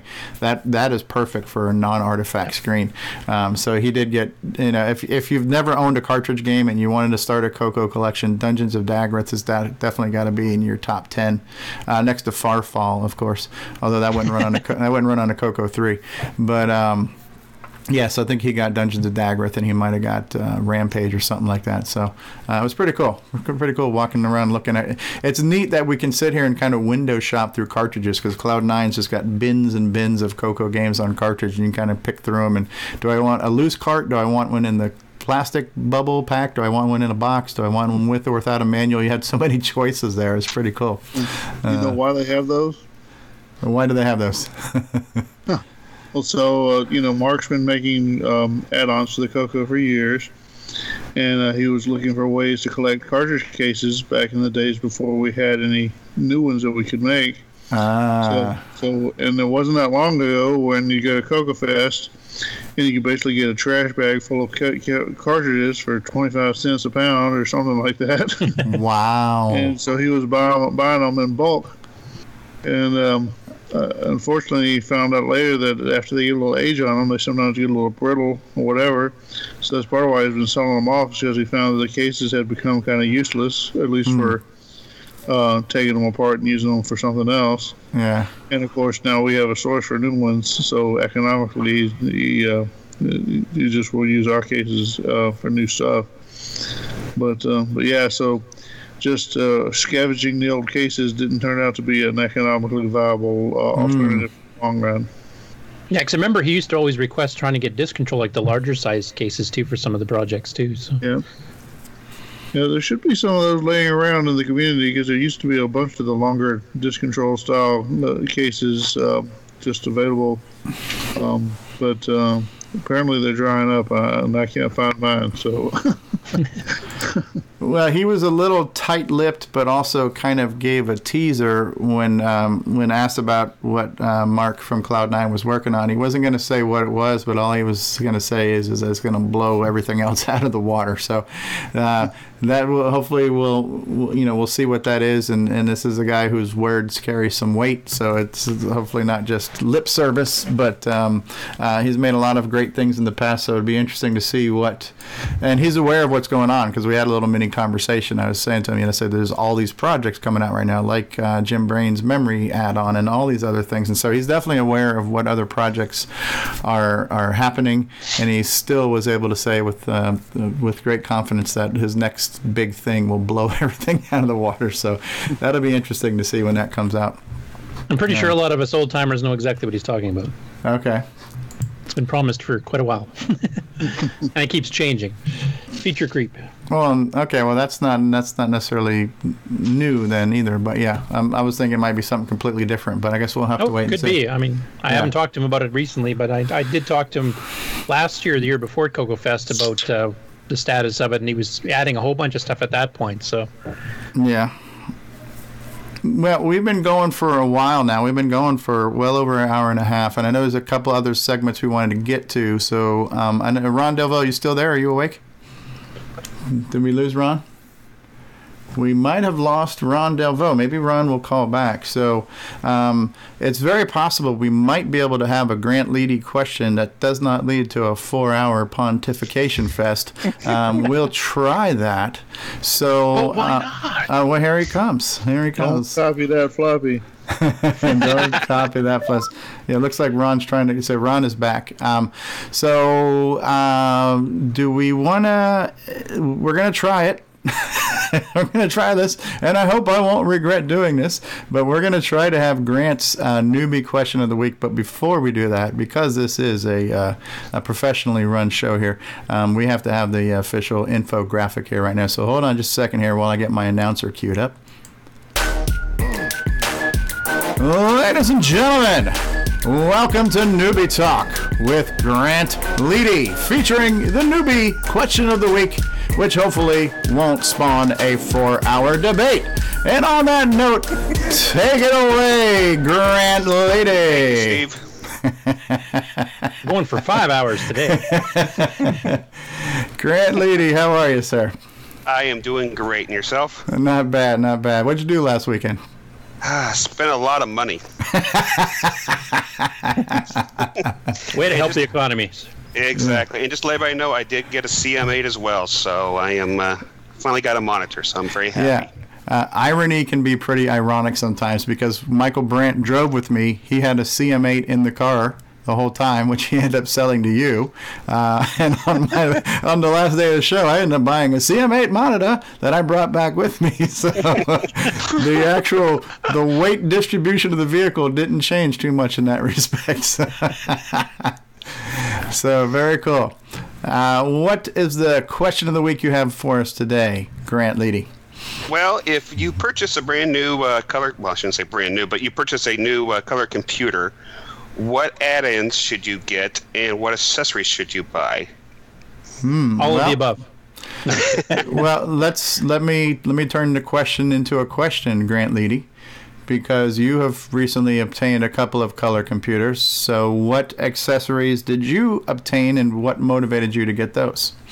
Well, one of the big things I did was the 6309 upgrade. I did that this last weekend.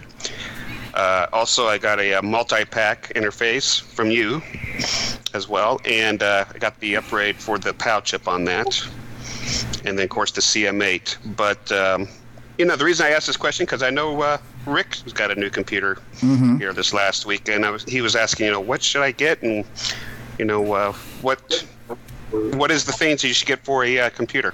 For SDC it? For sure. Yeah, that would be my first vote too. For whether you have a Coco 1, 2, or a 3, or anything, that's the must go to. The single must have accessory is the Coco SDC, huh? I would agree with that, but I'd also say that if you're on a budget. DriveWire comes pretty close. Okay, there you go. Very true. DriveWire. And the only caveat to Coco SDC is that running a disk controller requires you to have extended color basic. So in the off chance you've got a color basic Coco, which there's still a number of those floating around, then the Coco SDC would not be an option. That is true. Now, Syrian, you were mentioning that the Dragon MMC can actually support like cassette and stuff too, or like virtual cassette files. Am I understanding that right? Yeah. Hello. It sort of on the fly patches This isn't mine, by the way. This is somebody who frequents the Dragon Archive forums, Phil or somebody. I know his name, but it's just escaped my brain. And it uses the what do you call it in Coco World, SLNB signal, the one that inhibits the device selects, so it can sort of inhibit access to the local ROM and patch it on the fly. And so yeah, it supports loading various virtual, what you would normally use in an emulator. Okay, yeah, because it handles various disk format files. It handles cassette files. It and then works on Dragon and Coco 1 too. Yeah, and it'll slurp in a ROM and pretend to be a ROM for you as well, a bit like the Coco SDC, but on the fly again. It doesn't have flash. Well, it probably does have flash, but it doesn't do it that way. It's kind of cool. It's different. Yeah, because that was one thing I was kind of confused. I'd heard about the project, but I didn't really know what the difference was. And to me, at that first glance, it looked redundant with the Coco SDC, but from what you mentioned earlier in chat today and what you're talking about now, there are some pretty big differences between it and the Coco SDC. Yeah, it's pretty cool. You know, the best bit, there's a little button on it. You press the button, and you can save a snapshot of the whole machine or load a previous one to an SD card. Sorry. So you like save a game in progress and then just pick up where you left off the next day, type thing. Yeah, it's like you were using an emulator. That's cool. That is cool. Phil Harvey Smith. Okay. So yeah, it's a similar, but that's a variant of the Coco SDC, and it sounds like it's got some different features, which is pretty cool. Now, is this the one that also had the MMU capability as well? No. Tormod Bolden, he maintains some of the toolshed stuff as well. He's created various little hardware projects over time, and his latest one is a memory expansion for the Coco 1, 2, Dragon, probably 3, don't know, but why would you need it on a 3? No, probably not 3, but it implements some of the GIMEs, gimmies, whatever, MMU functionality as well. And he's using that to get NitrOS-9 level 2 running, which is kind of fascinating. Yeah. Never had that on the Dragon before. Neat. Very neat. Yeah, I hooked up my SDC to the Dragon, and I did the selector switch, to make it work on the Dragon. And then I used the memory number 2 slot on. And I got the stuff to come up. I posted on the Dragon site, but I couldn't give it any commands. Is it because I just don't know the syntax? You can't just do a dir. You have to do. Is there some other syntax for getting a directory and loading stuff in? Oh yeah, on the Coco SDC. Many things are similar. So dir is the same command. Yeah, so you've got a Dragon DOS running, and you've mounted a disk, I guess, using whatever the command is for that. Yeah, it should work. It didn't. So you did the dir minus to see what was on the SD card, and you mounted one of the DSK files into the. I had a. I had the same setup I have for my Coco, which is full of software, Yeah. And in fact, I wanted to run the assembly. Well, the disk format is different, though, right, Karen? So you would need to have a Dragon formatted disk image for the Dragon to be able to read it. You would certainly. Oh, okay. So yeah, I have to put another chip in and then set it up for the Dragon. So So you've already got the, what is it, DOS plus 5 or something? Yeah, that's what shows up. Yeah. Right.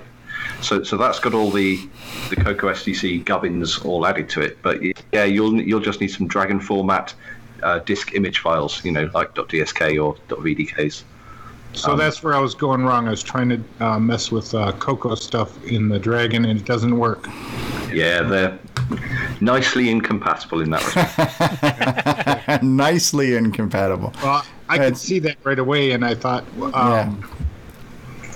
unless we're doing your hybrids, Karen. Right. It's a British computer, so it's very polite when it's incompatible. Pardon me, but that just won't work here. That's there you go. Problem solved.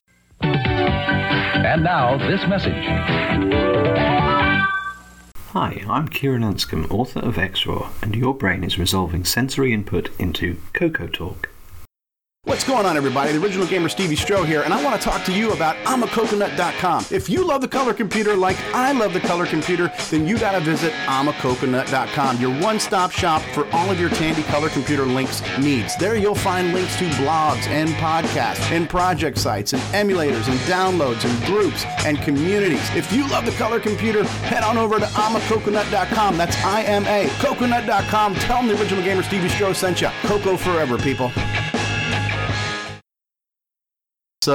So the question is, again, if you just got a Coco, what are the must-have things? I think everybody agrees that the Coco SDC is the must-have accessory. What else? If you were starting from scratch or you were going to recommend somebody get a Coco, what would you recommend they get for it?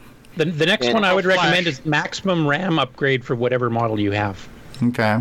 I heard something about a Flash at the same time. Was somebody else saying something about a Flash? Yes, Coco Flash. Coco Flash, which is similar but different than the Coco SDC, right? You want to give a short spin. I don't know if you can ever explain anything briefly, David, but try.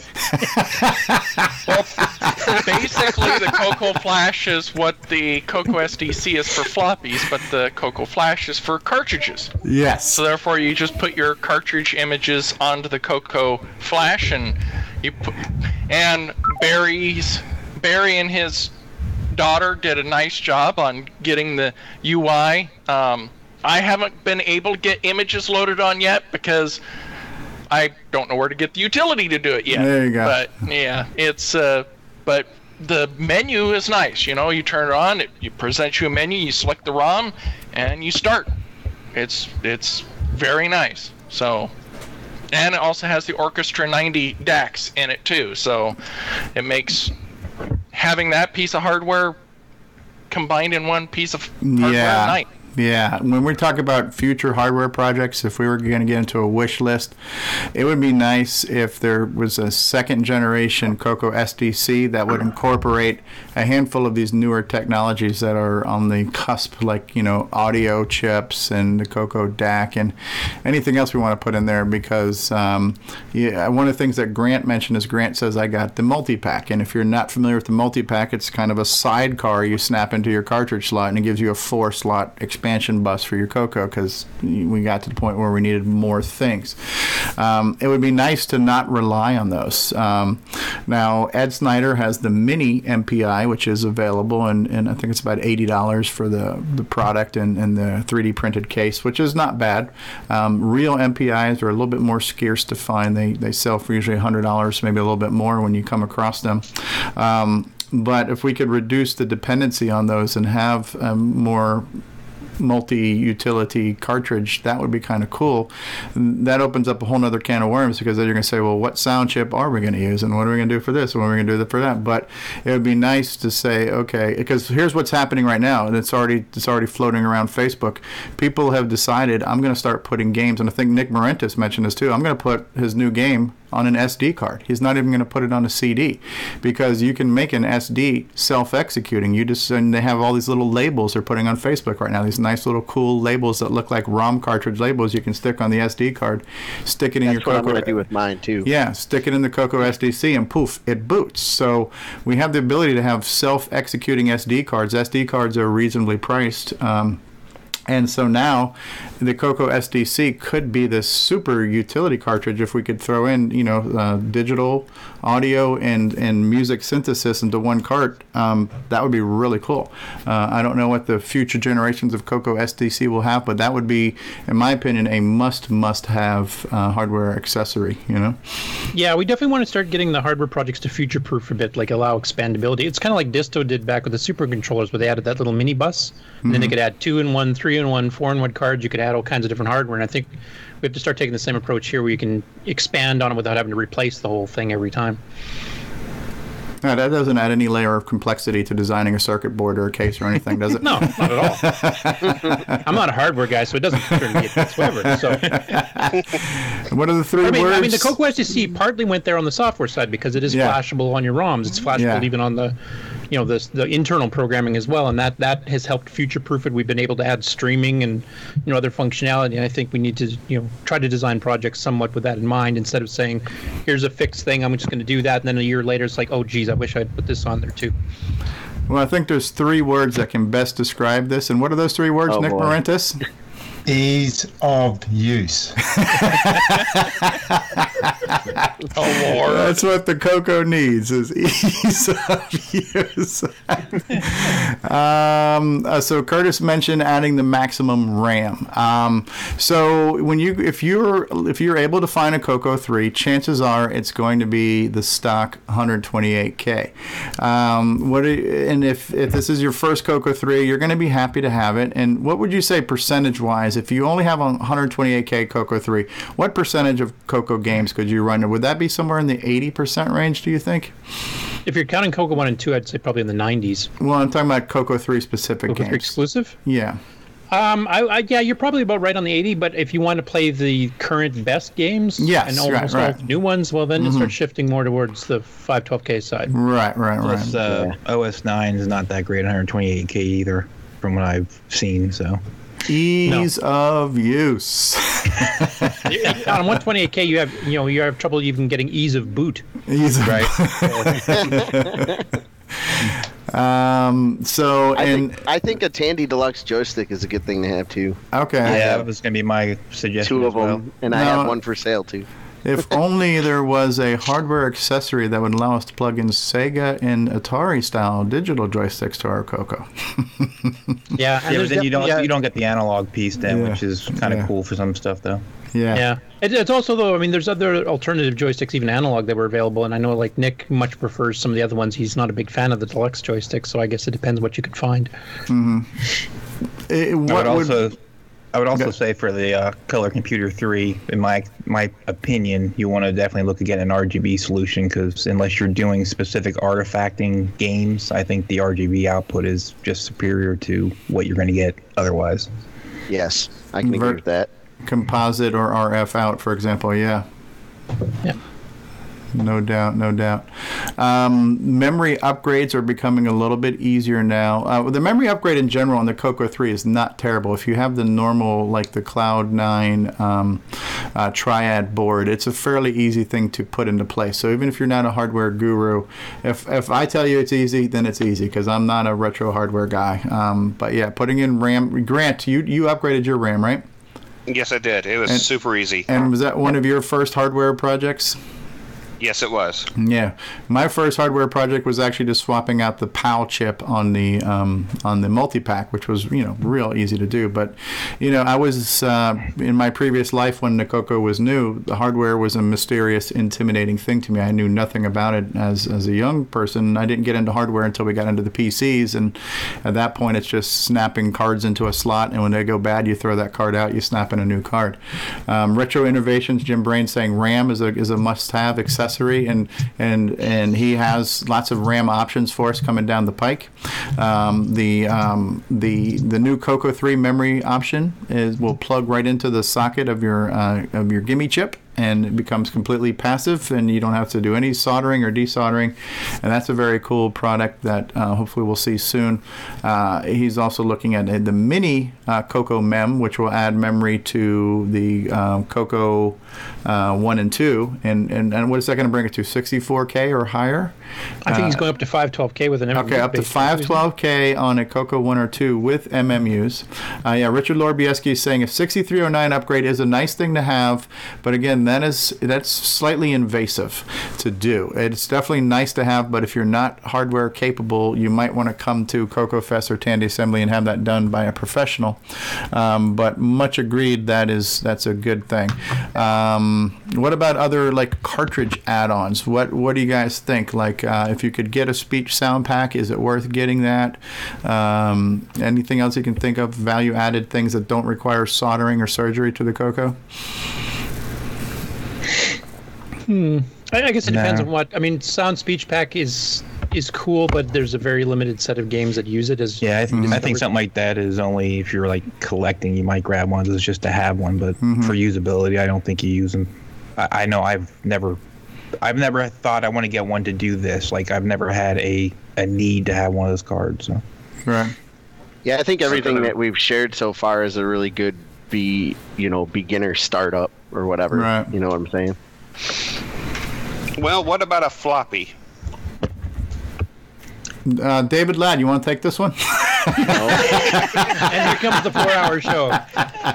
No, actually, as far as floppy goes, the Coco SDC, most people have already got most of the copy-protected games in SDF images already. So the Coco SDC covers that. So yeah. The only time I would recommend getting a real floppy is if you have some old real floppy disks you want to get stuff off of.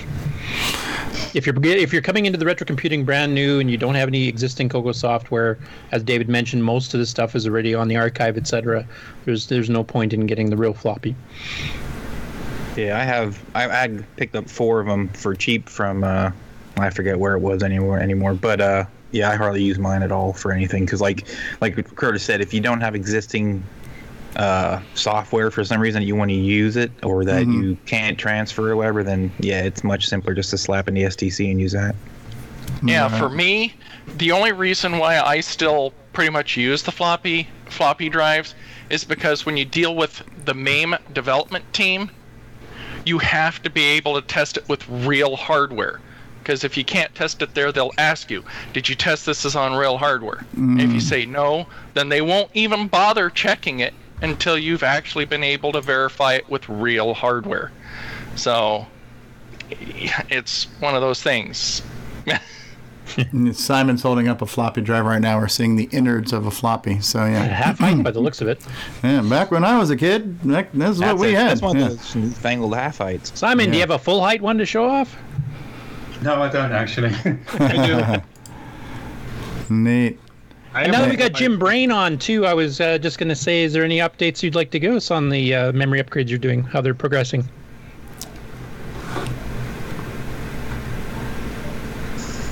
Hold on here, I was on mute. Okay. Well, I mean, I have it at the show. I was trying to get it to boot NitrOS-9, so that is done. So it is booting NitrOS-9 and works up to 2 meg. And I guess I'm waiting on you, Curtis, because I need somebody to test with an OCAN board and get me an SDC image so I can try it here for above 2 meg. Okay, wow. And are you kind of holding at that 8 meg level? Is that what you're planning on, or? I think I think you'd send an email or something, you'd responded on chat or whatnot, but. I definitely will have the finished boards populated to 8 meg because, as you said, it's cheapest to go at that rate. It's like $5 or something for 8 meg of RAM. Wow. Yeah. So, and the price starts, and after that, the price goes up linearly. So if you want 16 meg RAM, then it's $10. I guess $6 for 8 meg RAM. It's $12 for 16 and so forth. But for things before that, like 4 meg is like $5 for 4 meg of RAM, and it's $6 for 8 meg of RAM, so it makes more sense to go to the 8 meg spot because you only have to pay an extra $1.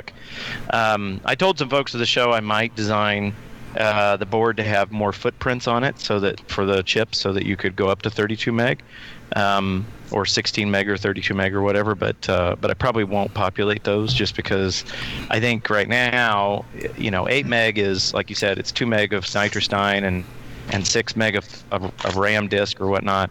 Beyond that, I just don't know what folks are going to use. And right now, 8 meg is really 8 meg because it's just cheapest to put that much on the board, right? It's cheaper than putting 2 meg on the board. In fact, I think 2 meg I figured out was like $8 to put 2 meg chips on the board, and it was $6 to put 8 meg chip on the board. So. Yeah, that's definitely the sweet spot, seems to be the 8 meg. And and then the nice thing about the 8 meg is that there actually is drivers already done, so you don't have to worry about the software side. There is RAM disk drivers that work with it already. So. Yep. Right now I just need to get David sent me a SDC image for NitrOS-9 that purports to work with a 2 meg RAM disk, which is which is what I would have on my 4 meg test board. But he doesn't really have a way to test it. He doesn't have a NOCAM board, and so I need to find somebody who can verify that it absolutely does work. And then I'm gonna, because I hate to debug something that's not a real thing in the first place. Yeah, that's right. Yeah, Dave, do you want to send me that same disk image, and this next week I actually should have time to actually fire it back up again and give it a try.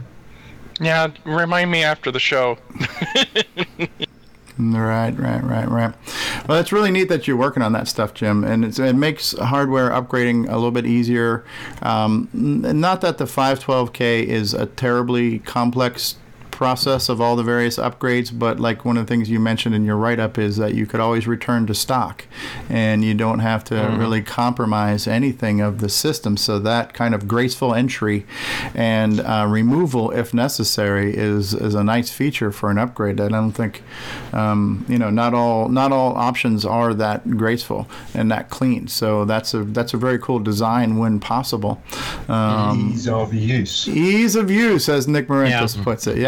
Well, so, if anybody's ever done the 1 or 2 meg upgrades from Dista before, that's not a simple process. I'm soldering a 40-pin header onto your CPU and plugging a DAT board and wire over to the 1 meg board, and it's. I discovered that on the Coco 3 that I got from Neil Blanchard when we were troubleshooting why it wouldn't turn on, and we swapped CPUs, and I looked at the legs, and the legs looked like they had solder, residue on them and stuff. So it may have had a former Disto on it before Neil sold it off and stuff. It does leave scars on the machine. So this is a very clean, minimal invasive way to do things. Yeah, no soldering required, which is a beautiful thing. Yeah. Right. Because I'm lazy. Here's the irony of, and Brendan says he has to go. Thanks for being here, Brendan. Glad to have you. Yep. The irony of being lazy is it takes a lot of work to get to that point. You got to put a lot of design effort to make something simple. If you were really lazy, it would be a crappy design. That's right. It was kind of an I got to the show and I just gotten the unit working, and one person said, well, does it boot? The inevitable question, right? Does it boot OS9? And I said, well, I don't know. I just got it working on Wednesday, so I just decided I'd bring it here. I mean, I literally drove out to head on my way to Ohio on Thursday night. So Wednesday night was the last night that I could do any work on the unit before I had to pack it up. And I said it was working. I think it was working Tuesday night, and I cleaned up some stuff on it on Wednesday just a little bit, but I didn't have time to break it open, really do a bunch of testing on it. And I hadn't even looked for a NitrOS-9 disk yet. So anyway, I get to the show, somebody asks a question, I start trying it out, it's not working, and I'm thinking, it works in 512K mode, but it doesn't work in 2 meg mode, and so I'm kind of debugging and whatnot. And what's really annoying about debugging these things is you're assuming that's going to be something really arcane, like, you've way down deep in the electronics, you've done something strange, and it's going to cause a problem. In the end, I got the unit back here. I hooked it up to my big logic analyzer that's only available here at the house, and so I'm doing all this stuff, and I'm thinking that context switching is what the problem is. So every time a NitrOS-9 switches to a new task, I'm thinking that's the issue, and I'm seeing on the scope or on the logic analyzer it's working fine. But I'm just kind of looking at stuff, trying to figure out what's going on, and then I'm just looking at the code, and I realize that it's the inevitable decimal to or metric to imperial conversion type issue or whatnot. There's a special page in memory that the GIMI sets up so that you can share it among all of the places, and it's supposed to be 256 bytes in size, and so the prefix for it is FE. It's the FE page in memory, and somehow that's right. And so I had somehow gotten in my head that was FFE, and that it was only 16 bytes in size. So I was starving NitrOS-9 trying to get it to share only 16 bytes of memory in the entire space. And so I changed that. It was like one line change, and all of a sudden NitrOS-9 boots up. So it's kind of annoying that you spend like, I don't know how many hours of the show I spent debugging it, and how many hours, Monday or Tuesday, most of Monday night and Tuesday night debugging, and then all of a sudden, it was just some stupid thing where if I'd have read the manual a little more cleanly, then I wouldn't have had this problem in the first place. So anyway, it's good to know it's working. And that's cool. And then you had the video RAM, I think, too, was the other issue, wasn't it? Well, video RAM was before. That was what I set the, you know, I think I told a number of people this, and I told them at the show, but I had the unit built for Coco Fest, right? I was going to show it off at Coco Fest. I'm thinking, you know, it's a pretty simple idea, and I'll just kind of throw it together and everything, and I got it booted up, and it had all these crazy characters on the screen. And I just, you know, at some point when you're right, Steve, you get lazy and whatnot, but then you get frustrated. And then you're like, I didn't want to necessarily really throw the Coco 3 across the room, but I just kind of pushed it away. And I'm like, you know what, I'm not going to work on this. And so I basically just didn't even look at the project for, well, 6 months or a little less than 6 months, because that's how long it was between Coco Fest and Tandy Assembly. And so I worked on. I decided I must be not intelligent enough to do a gimme, you know, to hook into the gimme. So I thought, you know what? Maybe I'll try to do a smaller. Maybe I'll try to reduce my scope and just do a MMU for the Coco 1 and 2. I'd popped open my Coco 1 and realized that it had a socketed CPU. So I thought, well, I'll try something there. Maybe I can at least figure out how to do the MMU there. And so I built a board and I put it together and. Just in no time at all, I had it working, and I'm thinking, well, this is easy. It should be just as easy on the Coco 3, and so that's when I decided I'd go back to the project and get it working. And still, a couple days. It took me a couple days to figure out what was really going on. And again, like Curtis says, it was something crazy stupid. It was just you look at it for a while and you just don't see the obvious stuff. Yeah. Forest for the trees thing. That's right. That's right. Coco Talk will return.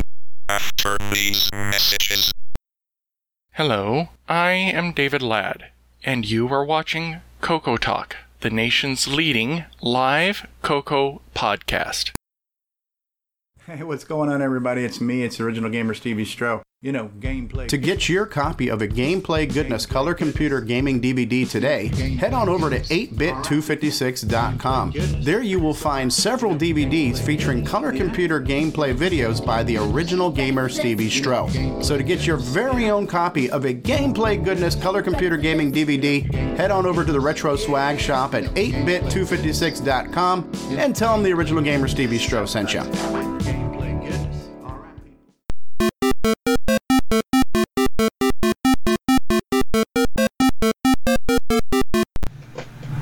Ease of use. Mm-hmm. All right. Well, we have Ron. Did you want to show some stuff off? Yeah, but we haven't had a commercial in. We're I'm not worried about commercial. This is a special episode. I'll put commercials in for the podcast, so I'm not worried about that. I didn't want this show to go super duper long today. We've now just hit 2 hours or so, so I would like to wrap it up in a little bit. But I want to hit Ron's garage, and I want to show off Simon's demo. If you still have time for that, Simon. I'm fine. Fine. Okay, so I just wanted to make sure you still wanted to show us something, Ron, because if you want, we'll go ahead and we'll jump in and we'll do a little Ron's Garage segment, and then we'll look at Simon's demo. If that works for you. Yep. All right, so let me get this going here. Let's get the full professional introduction here going. So hold on just a second here. All right, everybody, sit back and enjoy the soothing sounds of Ron's Garage. Anyways, we're going to take a look at Ron's Garage, a peek into the past, featuring the retro computing collection of Ron Delvaux. Take it away, Ron. All right. How do you like that announcer? He's not bad, right? He's sober today. It's hard to get this guy. We're on battery. All right. Let's see how it goes. I don't know right here if you can see. This is the Tandy 2000 motherboard. Let's see. I guess I'll put it over here. Oh, wow. Look at that. Can you see it? Right now I see your beard. Okay, hold on. Wait a second. I see some chips. I see chips. Yep. Okay, we're seeing it. Yep. I see chips. I see what looks like a CPU or heatsink or something in there. A chipset. Yeah, that looks like the CPU in the dead center there. I'm wondering if that's it. Yeah, it looks like a CPU. That'd be the 8186 then, if it is. Yes. Yep. 8186. Look at all the memory on the daughter card. The good old days of those RAM chips. Yeah. Yeah. There's a couple of. ROMs in there too. Now, why is the motherboard out? Is this machine non-functional at the moment, or are you just showing us? Yeah, it fell apart, so we could show it. Okay. And we did see one of these at the assembly. These are fairly uncommon machines, right? It was the I don't know. Can you see this? Yeah, I see the screen. Yeah. It was a boot up of a real one. Okay. You mean an operational one? I turned it on about 10 seconds before the monitor comes. Here you go. It's coming up. Yeah. It's a high-resolution monitor. Yeah, it is. It says color monitor CM.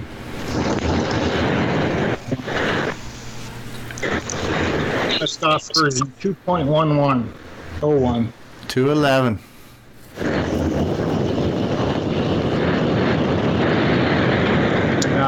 That's just to show it works. I don't have a keyboard hooked up to it, so. Next thing is I got a Tandy 1000 over here.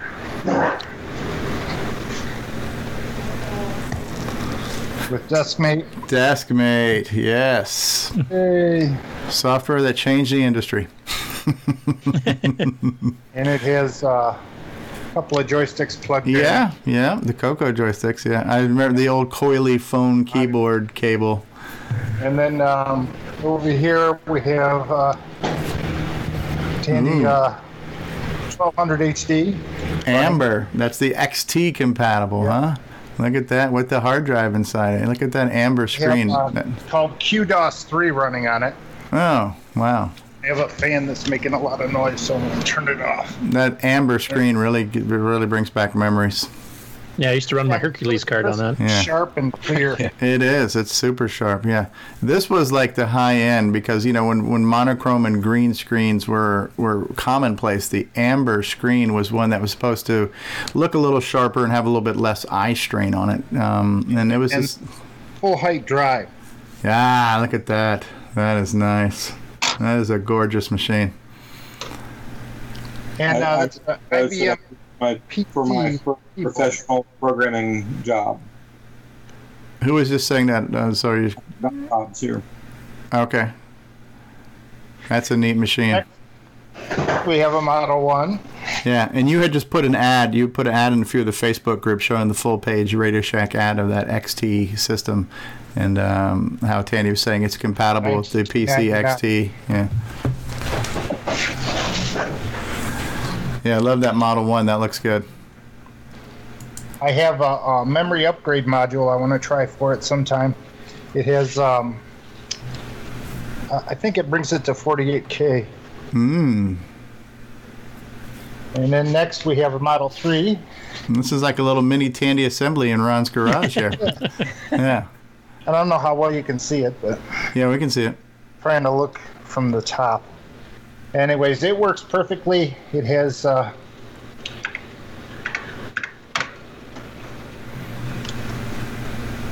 can hear the drive wiring. Does it run OS9?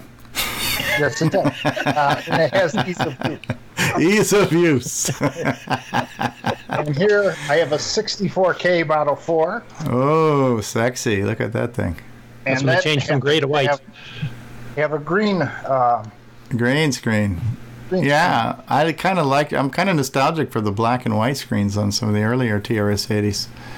Well, I do have one over here that's 128K, and it has a black and white screen. Who could ever need that much memory? Wow. Yeah, I like. That's nice. That's a nice looking machine. Looks really clean too. Yep, it is. It's in great shape. And then over here, I have a Model 4P. Nice. That's what I saw the TRSvid on. Yeah, that's a neat looking machine. And that one's green. That little slot was cool. Almost like it has a pseudo Tandy 1000 keyboard to it looking thing there. It has two half height drives in it. Neat. Now, can you get that through TSA? Anyways, then I have this little baby over here. Neat. What's up? That's neat. 200 or? It's a Tandy 1100 FD floppy drive. Oh, so that's one of the PC.SCART ones, right? Yeah. Yeah, it's just a little bitty thing. That's neat. Open it up. So I only have one hand. Yeah, that's neat. This is the 2000 over here. That's all taken apart. And the drives in it are they're high density. Okay. 700K, 700 something K. There's two of them that go in it. When you open the case on a 2000, there's no motherboard showing. The motherboard fits underneath. Huh. I'll see if I can show. Yeah, on the 2000, they were actually called quad density. They were made by Mitsubishi. Oh, quad density, he says, Ron. Oh, okay. If you can see, there's a date under there. 8/16/84. Oh, wow. And I got this PC for $5 as is. Wow. See that? A Model 2000 for $5. Yeah, that was back in the day. Wow. Anyway, that's about it, guys. We have all these machines up and running. It's Tandy assembly all over again. Yeah. We've just eased the blues a little bit. Full of stuff. Yeah, Tandy assembly Arizona version. Yeah. You never cease to amaze. If we have it out here, I could have half the place populated with computers. We'll just have it at your garage. What are we talking about? Yeah, we'll have Ron's. Don't even have to rent a venue. Just Ron's Garage Fest. Head on over for Ron and a barbecue. Bring the cold beer. If I go to Ron's house, I'm going to bring a U-Haul. Yeah, right. Well, Richard showed us. Oh, what else we got here? Hold on, just a second. What is that, Ron? This is the insides of a Tandy 1200. Oh, wow. Look at those cards. ISO slots, long cards. Oh, man, relics. Relics from days gone past. Yeah, that's neat. Yeah, it's got a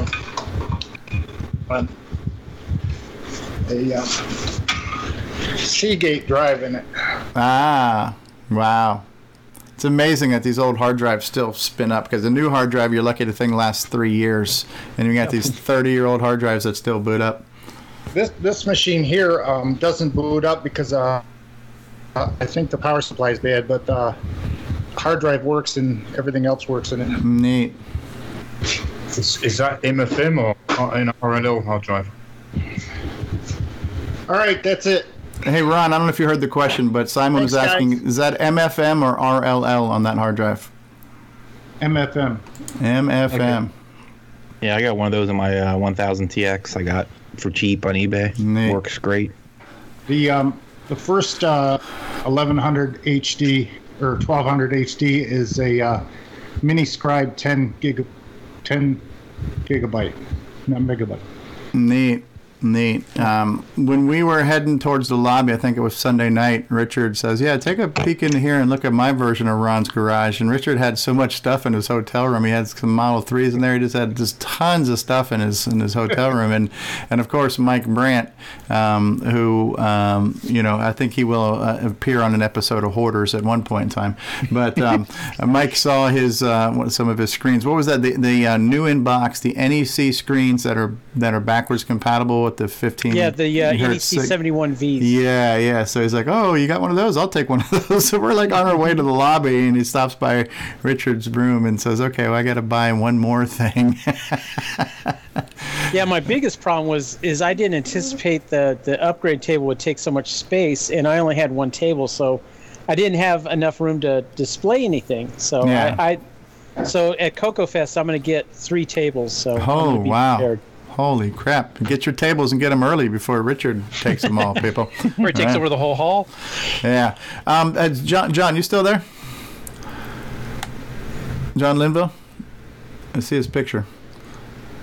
Or maybe somebody else might be able to answer this, too. If anybody's been to a VCF, and has anybody been to one of those and tried to get a table, and what are the costs compared to, like, some of the bigger events?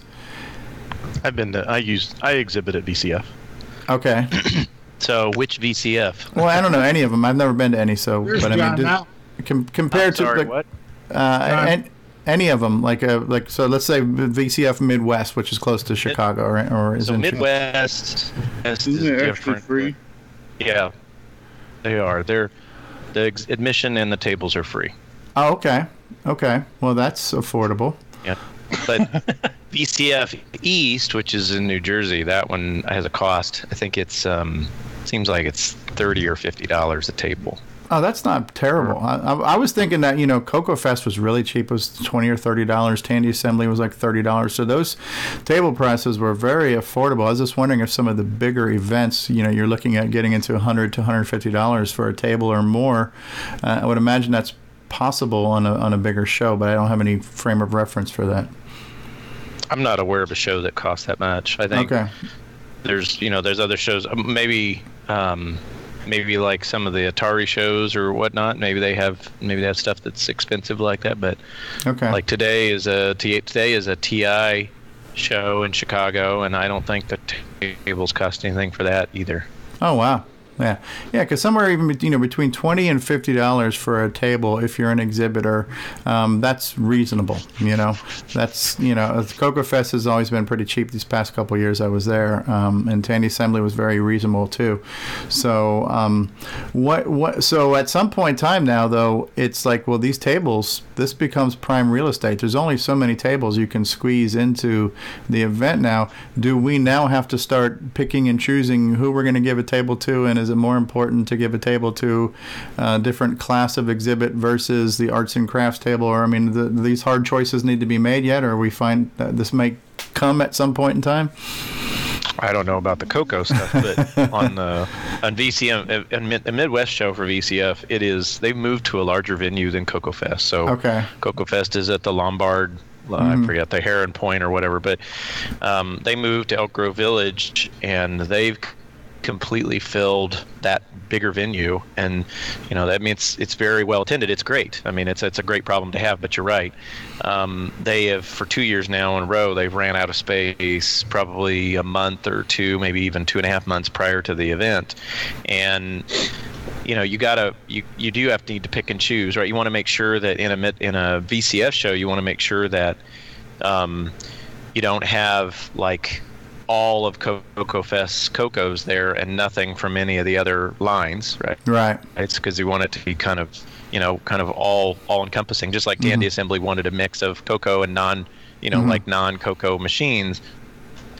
And the other one is anymore, people are like, for instance, even in the Coco space, if somebody was to come with a CP1400 and a bunch of UK or non-American dragons, they probably will, the people who set up the show probably will want to give that preference over just a bank of Coco 3s. I mean, it's not that Coco 3s are bad, but they're something we see all the time, whereas the CP1400 or the non-U.S. dragons are extremely rare to be seen in the United States. Sure.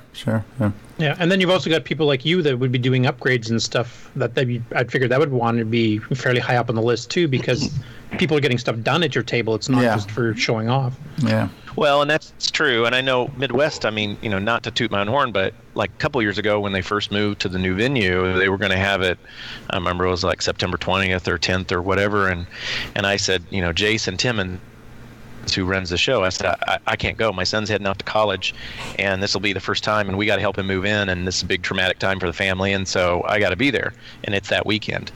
And so he was like, well, we'll just move the show, because we need to have, we want to have the vendors, we want to have, there's only so many vendors that come, and we want to make sure we accommodate the vendors, because that's a big deal. Oh, wow. And so I'm like, okay, well, I mean, I didn't ask him to do that, but I'm like, well, if it's, it's real important that you make sure that you have the vendors represented, then, and you really want me there, then, yeah, I can't make it this weekend, but I can go the weekend before or after. And so that's cool. He's like, well, we'll move it. So I think the vendors get a little bit of a buy. Like, you wouldn't want to have a Coco Fest without Marlette there, right? You wouldn't want to have that wall of Cloud 9. Right.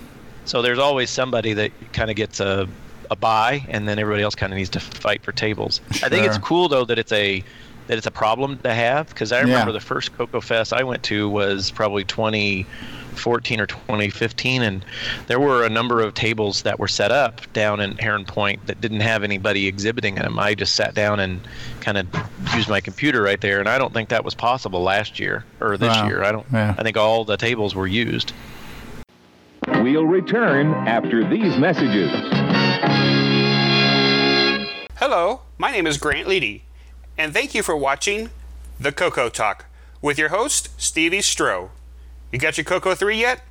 Hey, what's going on, everybody? It's me, it's original gamer Stevie Stroh. You know, gameplay. To get your copy of a Gameplay Goodness Color Computer Gaming DVD today, head on over to 8bit256.com. There you will find several DVDs featuring color computer gameplay videos by the original gamer Stevie Stroh. So to get your very own copy of a Gameplay Goodness Color Computer Gaming DVD, head on over to the Retro Swag Shop at 8bit256.com and tell them the original gamer Stevie Stroh sent you.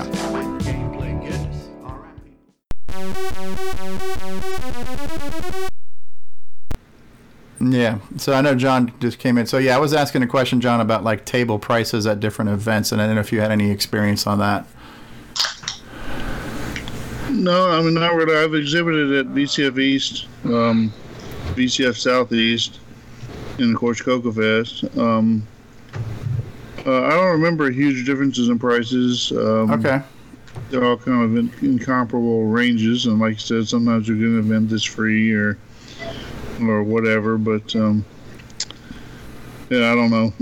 Okay, well, that's good. That's good, and I wasn't sure. I just figured it seemed like we were getting a really good deal, and we are. I mean, Coco Fest and Tandy Assembly was very affordable to have an exhibit table, and I just wasn't curious if that was across the board. It seems like so far it kind of is, which is good. It's good to know, because if you don't have these exhibitors here, that's kind of part of the event, you know. So it's some of the organizers are would have preferred that we do it more like VCF Midwest. But as far as what, the higher price, or being free. Okay. See, I'm not a fan of that at all. I've told Jason a long time. People need to understand how the VCF show got to be free in the first place, right? Because the VCF show didn't used to be the VCF show. It used to be a Commodore show, and it still is. You always see it combined. It's called the Emergency Commodore Computer whatever, ECCC. I don't know what it stands for. And Jason Compton set it up, and he set it up because the Commodore group in Chicago that had the show just they weren't going to have another one. And so Jason's like, but I used that as an opportunity, like you guys all said earlier, I use that as an opportunity to come and see all my friends who are kind of far-flung across the United States. This is a time where we can get together and chit-chat about things, just to have fun times. So he wanted to just have that, and so he just rented the venue at Heron Point himself, and at the time it was really cheap. And then over the last few years, you know, VCF was originally, I think, in Indianapolis or something, and it didn't really, it just kind of fizzled out. And so Jason Timmons said, man, it sure would be nice to have a collective computer show in the Chicago area. And so they kind of co-located with VCF. Well, I think Jason was like, hey, this idea Jason Compton has is real nice, where you don't, nobody pays anything. So like John Linville was saying earlier, people pay money, then they feel like they have a right to complain about what's going on at the show. So Jason Compton felt, if I did it for free, then nobody can complain because they didn't pay squat to get here, right? And that's what he said, right? So, but the key is since that time, the truth kind of has changed, because Heron Point started charging more for their venue. Sure. And then the ECC, or not ECC, but the Vintage Computer Festival Midwest got too big to run at the Heron Point anyway, and they needed to find a new venue. Well, this other venue in Elk Grove is a nice venue, but it costs money. And so every year they're kind of relying on donations and whatnot, and I really don't, I mean, it's great, and I'm happy about that, but I think the exhibitors who sit down and go to table would easily pay $20 or $30 for the privilege of having a table. And as you said, Steve, at some point you're going to have to put some price on that, or else people will reserve a table and not really do anything with it. Yeah. You know, they'll say, hey, I want a table, but then they just put nothing at the table. And you're like, but that table could have shown off a Russian Coco clone, or it could have, you know, whatever. So I think I would not be in favor of doing free shows just because I think having the show and having a price tag attached to the table gives people if it's only just a nominal amount, at least it's a, well, crap, I paid some money for this, and so if I don't use this table, then I just wasted that money. So I need to get my button gear and get my exhibit done and get to the show, right? So puts a focus on there. Or the other thing I would say is I think what you're thinking, Steve, is there was a show earlier this year called some sort of ColecoVision show or whatnot, which was handled very poorly and whatnot. I think those booths were like $200 or $300 a seat, right? Yeah. It was more like a professional venue, and it was a total bust. And people said, you know, it would be better to have a kind of homegrown, maybe it looks a little amateurish on the outside show, like some of the shows that we're talking about, and have it be nominal prices and people getting together and having a great time, as opposed to this really slick, commercially produced show with $200 tables and nobody shows up. Right. No. Yeah, and I think part of the reason why that too was how they kind of trashed the community and just went after all of the fan sites and things like that, and it did the opposite of what you should do in a community type event. Yeah, but shot themselves in the foot, basically. Right. Yeah. Yeah, that was. Their high prices on the show was one of many problems. Yeah, and you know, I felt bad watching the videos for those vendors because they're just sitting there hating life, you know. And you know, it costs them money to be there. Not only the $200 for the table, but whatever it costs to travel there and pack up all your stuff. And yeah, that had to be is horrible. I spent hours consoling Sophie Reynolds. It was we had just recently been joined by John Strong of Strongware. How are you, John? We're at the tail end of the show. Yeah, hanging in there. Just, good. I'm going to get ready to fire up Simon's demo here. I need to see where I saved Simon's disc. I downloaded your disc. Okay, it's called Assembly Disc. So we're going to show off Simon Jonason's Tandy Assembly demo. Now, I have not put my Coco back together, so I'm going to be running this on XROAR, which was Karen's... emulator, one of the greatest emulators currently in development for the color computer and dedicated solely to the color computer. So we're going to take a look at Simon's demo here real quick. Let me make sure you use NTSC because otherwise the timing's wrong. Okay. I need to do a PAL version for the UK guys. Mm-hmm. So the machine right now is Tandy Coco NTSC. Yes. Okay. So I just load loader bin. Oh, what disc have you got? You've got the wrong disc. Whatever you sent me in Facebook earlier, I thought maybe I pulled the wrong one. Wasn't it called assembly.disc? Let me have a look. Just one moment.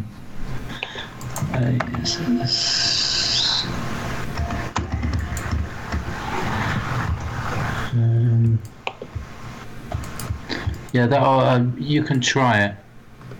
Okay, the one you sent me in the Facebook message was called. We'll find out here in just a second, huh? Yeah, you'll find out fast enough.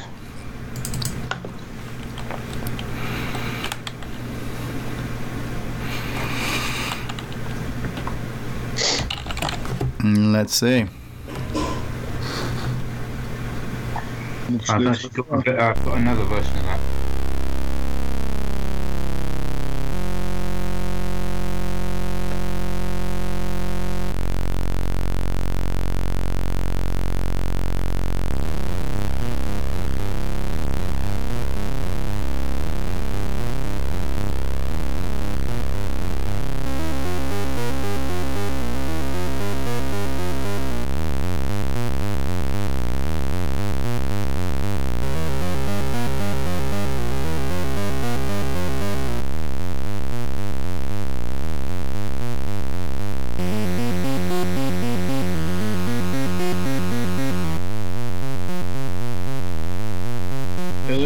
Missing here, Simon, is sending out greetings to the 32-bit kings or something like that.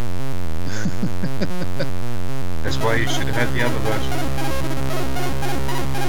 Nice, I like the fire.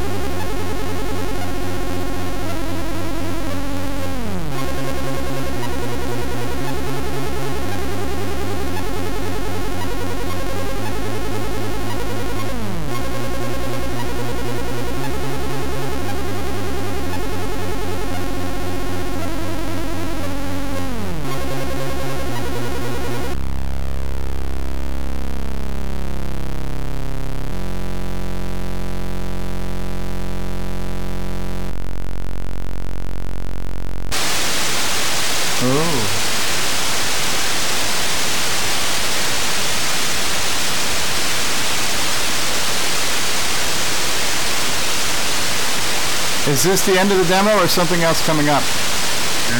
Hold on. Okay. And by the way, I had muted Skype before because I was getting some feedback.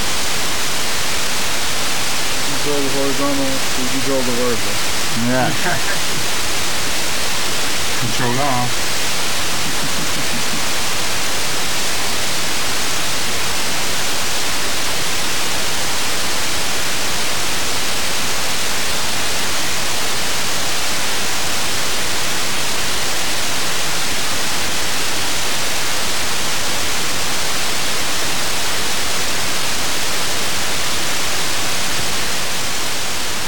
That's getting a little loud in my ears. I'm going to turn it down for a second. Just reset it. Control R. Oh, so I couldn't hear you. Was that the end of the demo? Yes. Oh, okay. I gotcha. I thought something else was going to happen. All right. Very cool. I didn't have time. Something should have happened, but I didn't have time. Okay. Okay. Very cool. Very, very cool. That's cool, Simon. Excellent, excellent, excellent. And so what you said in the beginning there with the nice fancy fonts and stuff, but this is your first full demo, and you said like 20 years? Yeah, I mean, I've done all these parts before, but I've never actually put them into one big piece, which was my intention all along. Uh-huh. And I've never really done a mega demo since the C64, which is over 20 years ago, so. Neat. Neat. Well, I'm glad we got to see it. We've been seeing bits and pieces of it as you've been teasing it on Facebook with little clips, and then we got to see it at Tandy Assembly, and it's kind of cool that you made that kind of the Tandy demo, and it was very cool. I like that. Good job, mate. Thank you. Now, Simon, you mentioned that you didn't quite finish it because you didn't have time. Do you still plan to add more to it and re-release it in your quote-unquote full version, or are you pretty well done with this and on to the next project? Well, actually, Steve, you got the wrong disc because I done a release version today. Okay, well, send me another one because that's what I got from you on Facebook, dude. I need to work on the end part because the television shouldn't carry on forever. It should actually it should carry on for a little bit and then flicker an alien head and something like that. We're controlling transmission and then just reset your machine. Oh, neat. Very cool. So, I'm working on doing a totally wicked Coco free demo instead. So that'll be cool to see. Yeah, it's like, well, yeah, we knocked the Coco 2 for 6, so we might as well knock the Coco 3 for 6 as well. Right. And your partner in crime is here, Paul, and he did a little demo with the color palette flipping thing that said, "Hi, Simon." Did you see that one he put out there? Yeah, because I was actually talking to him about splitting the screen or actually changing colors on a hand line or whatever. And once he finally got what I was talking about, because we talked about it for a certain amount of time, once he finally got what I was talking about, oh yeah, I'm going to do that. So yeah, he did it, and he just, oh, here you go. Here's a greeting to my mentor. That's very cool. We got some crazy ideas going on with that too, but we can discuss those at a later time. Yes, yes. Right, well, this is the world of mad, isn't it? Yeah. Crazy ideas are some of the best ideas out there. Well, it has a lot to do with like making a behind-the-car type of racing game. Very cool. Yeah, we're just kind of brainstorming on that right now. That's it. Yeah. That's an outrun type thingy. Neat. Abusing hardware for not having to process as much. Well, David Ladd gets a lot of abuse, so it's nice to take some of that off of him and put it on the hardware for a change. So. Very good, very good. So, John Strong, you were attending a family wedding during Tandy Assembly, correct? Yes. Yeah, and despite the best intentions, there was no chance of getting them to reschedule that wedding by any chance, right? So. So. No, and she had a great wedding. That's great. And thank you, John, and everybody who put on the 10-day assembly. I missed it. But thanks for supporting the community. Definitely. Definitely. And John T. Robbs, you've been pretty quiet. You still there, John? Yep, I'm good. All right. And so did you get a chance to catch any of the live stream or any of the replays? No, not yet. I spent the last week or so in Mexico. Oh, okay. That's why I missed Candy Assembly, and okay, I will definitely plan to be there next year. Excellent. You didn't get Montezuma's Revenge or anything from Mexico, did you? No, I just tripped on the way out of the hotel and face planted on the concrete. Ouch. Ouch. We don't want to do that. That explains the lack of video. So, John, we've started brainstorming, and we're not going to reveal too much, but just the general topic, which we can talk about. You know, we've been teasing and toying with the idea of some type of Florida... For right now, we'll call it the Florida Gathering, right? Because there's got to be at least a half a dozen coconuts in the state of Florida. So, you know, to organize something on the scale of Tandy Assembly, it's a pretty big project. But we should try for a weekend to get some Florida folks together. But I'm thinking besides just that, we might have the potential to make a bigger event at some point in time and maybe have a reason to draw some people down here to the Sunshine State. But what are your thoughts on getting some Florida coconuts together? I'm sorry? Yeah. I would love to help out with that. Yeah.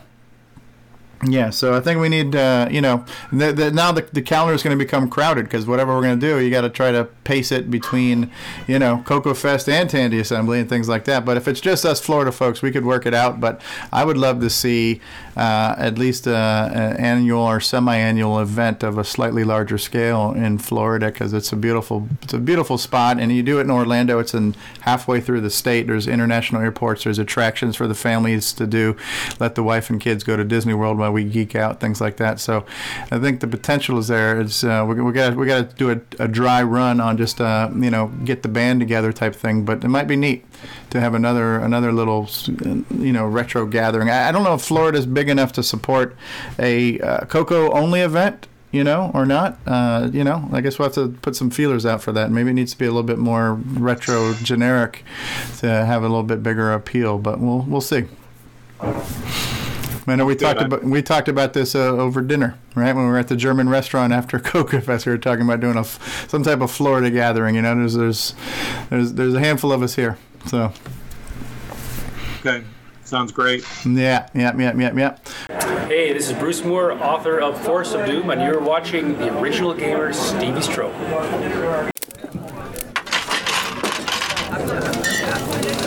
So I says, if you think he's so grand, why don't you have him over for dinner? The wizard for dinner! That's so funny! Did you fellas see that lad who came in about 4:15? Yeah, I seen him. Kid was all fired up saying someone lifted his money and wanted to know who it was. Looking for the bandits! That's so funny! Liable to get his throats cut, he keeps talking like that. Yeah, get his throat cut. I think that lad is going to try to recover the King's Scepter. The King's Scepter? From the wizard? In the middle of the Forest of Doom? That poor bug will be lucky if being robbed is all that happens to him. Yeah, lucky. There's something different about this one, though. Different? Bah, I should rob him again myself. Get a few lads and follow him in a ways. Yeah, follow him in and rob him. I'm not so sure you want to be doing that now, Bill. Did you see that tome he was carrying? That dusty old book? What of it? Yeah, what of it? I heard him say it contained the secrets of the Forest of Doom. I think this lad means business. Well, that may be, but book or no book, I've never seen someone come back from that quest. Yeah, never come back. Well, I'll be wishing him luck. And while I'm at it, warn him about the shadows.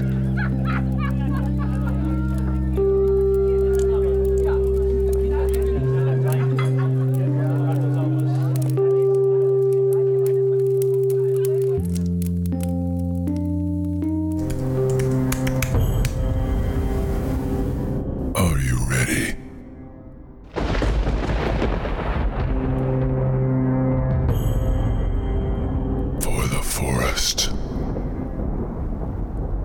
of Doom. For the Tandy Color Computer 1, 2, and 3. November 2017, if you dare. Yeah, if you dare.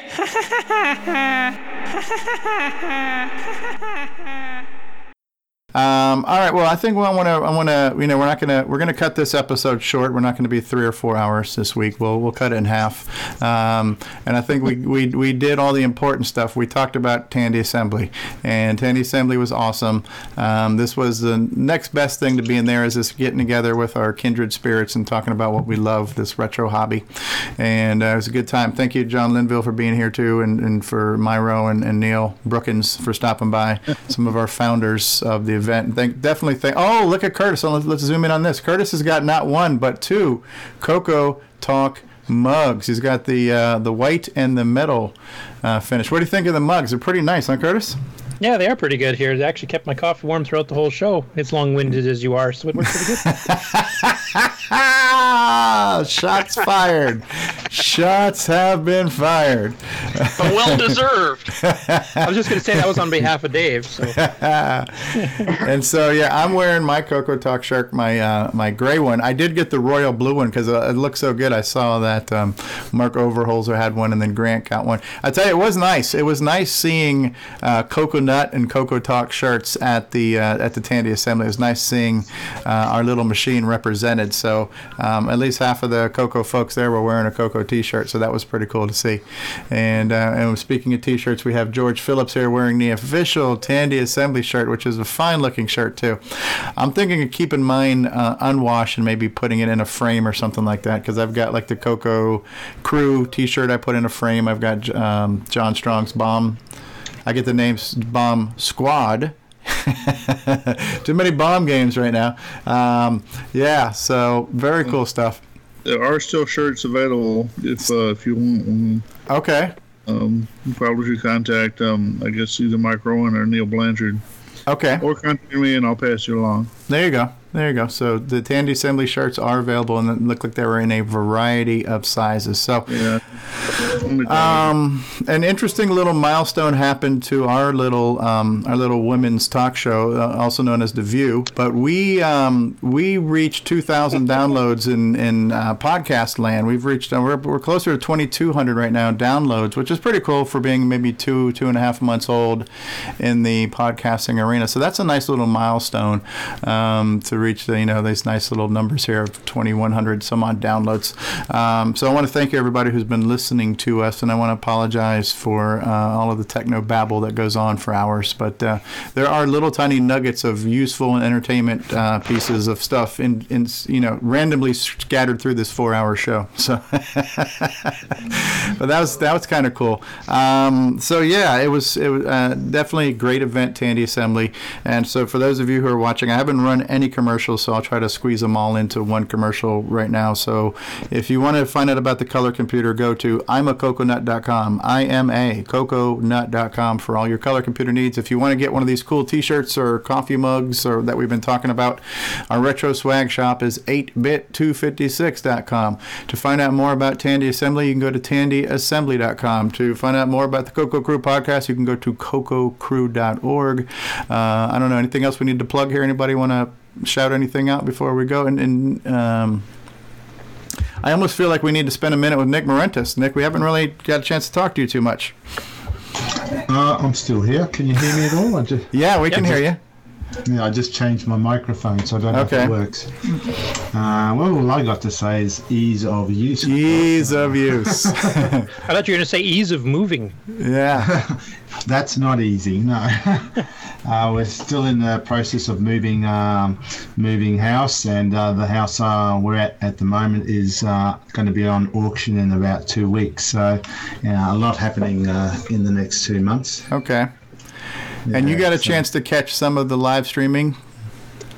Yeah, I watched some of that, and that was good. That was really good, and I liked the stream of the podcast talk you did, the one where you were hosting the talk. That was the roundtable. Yeah, I thought that was good too. Yeah, I thought that was good to get everybody together. Yeah, I want to say something here about Coco TV because Nick was on one of the featured things on there, and it was really interesting to see him talk. Is this the thing on Roku? Yeah. I have to figure this thing out. I know that's floating around. I need to reach out and they have a Coco episode on there now. Okay, so who's doing that? Taylor. So Roger Taylor's son, is he the one who's doing it? So yep. I don't know all the information. I need to find out more. I was told about this by one of my friends too, because he watches a podcast for ham radio, and he's saying that these guys not only do a podcast, but they also have something on Roku. So I looked into it, and I actually logged in and I created a I have an account. But as soon as I started looking at what they want as far as the formatting of their feeds and things like that, it was so technically overwhelming. I just did not understand a single thing about it. So I definitely like to pick Roger Taylor's brain to see how he's tapping into that, because that'd be kind of cool to be on one of these little streaming set-top boxes, you know. I mean, obviously he does have a Coco Talk on there. He has what, this show? The first one, I think, yeah. Oh yeah, I need to figure out how he's doing that, and now we need to talk about licensing rights too, because I think you also have to find out whether it's possible to live stream to it, because we could be a live channel on Roku. Yeah, too, so. Yeah, that would be cool. Yeah. I'm already starting to feel I feel violated now, and maybe this is what David Ladd feels like. I don't know. So I want to say though that Nick was really good when he. Took command of, I think it was a Coco Fest I watched. And that might have been Penfest 2000. Yeah, I think so. Yeah, he did really well. All right. Neat. So yeah, I need to see that too. Oh. Very cool. So 60 says if we're gonna blatantly plug something, we need to plug Dungeons, which is 60's latest port to the Coco from a BBC micro game. Yeah, and I am overdue to do a review on that. So hopefully 60 and I can get together and do that in the near future.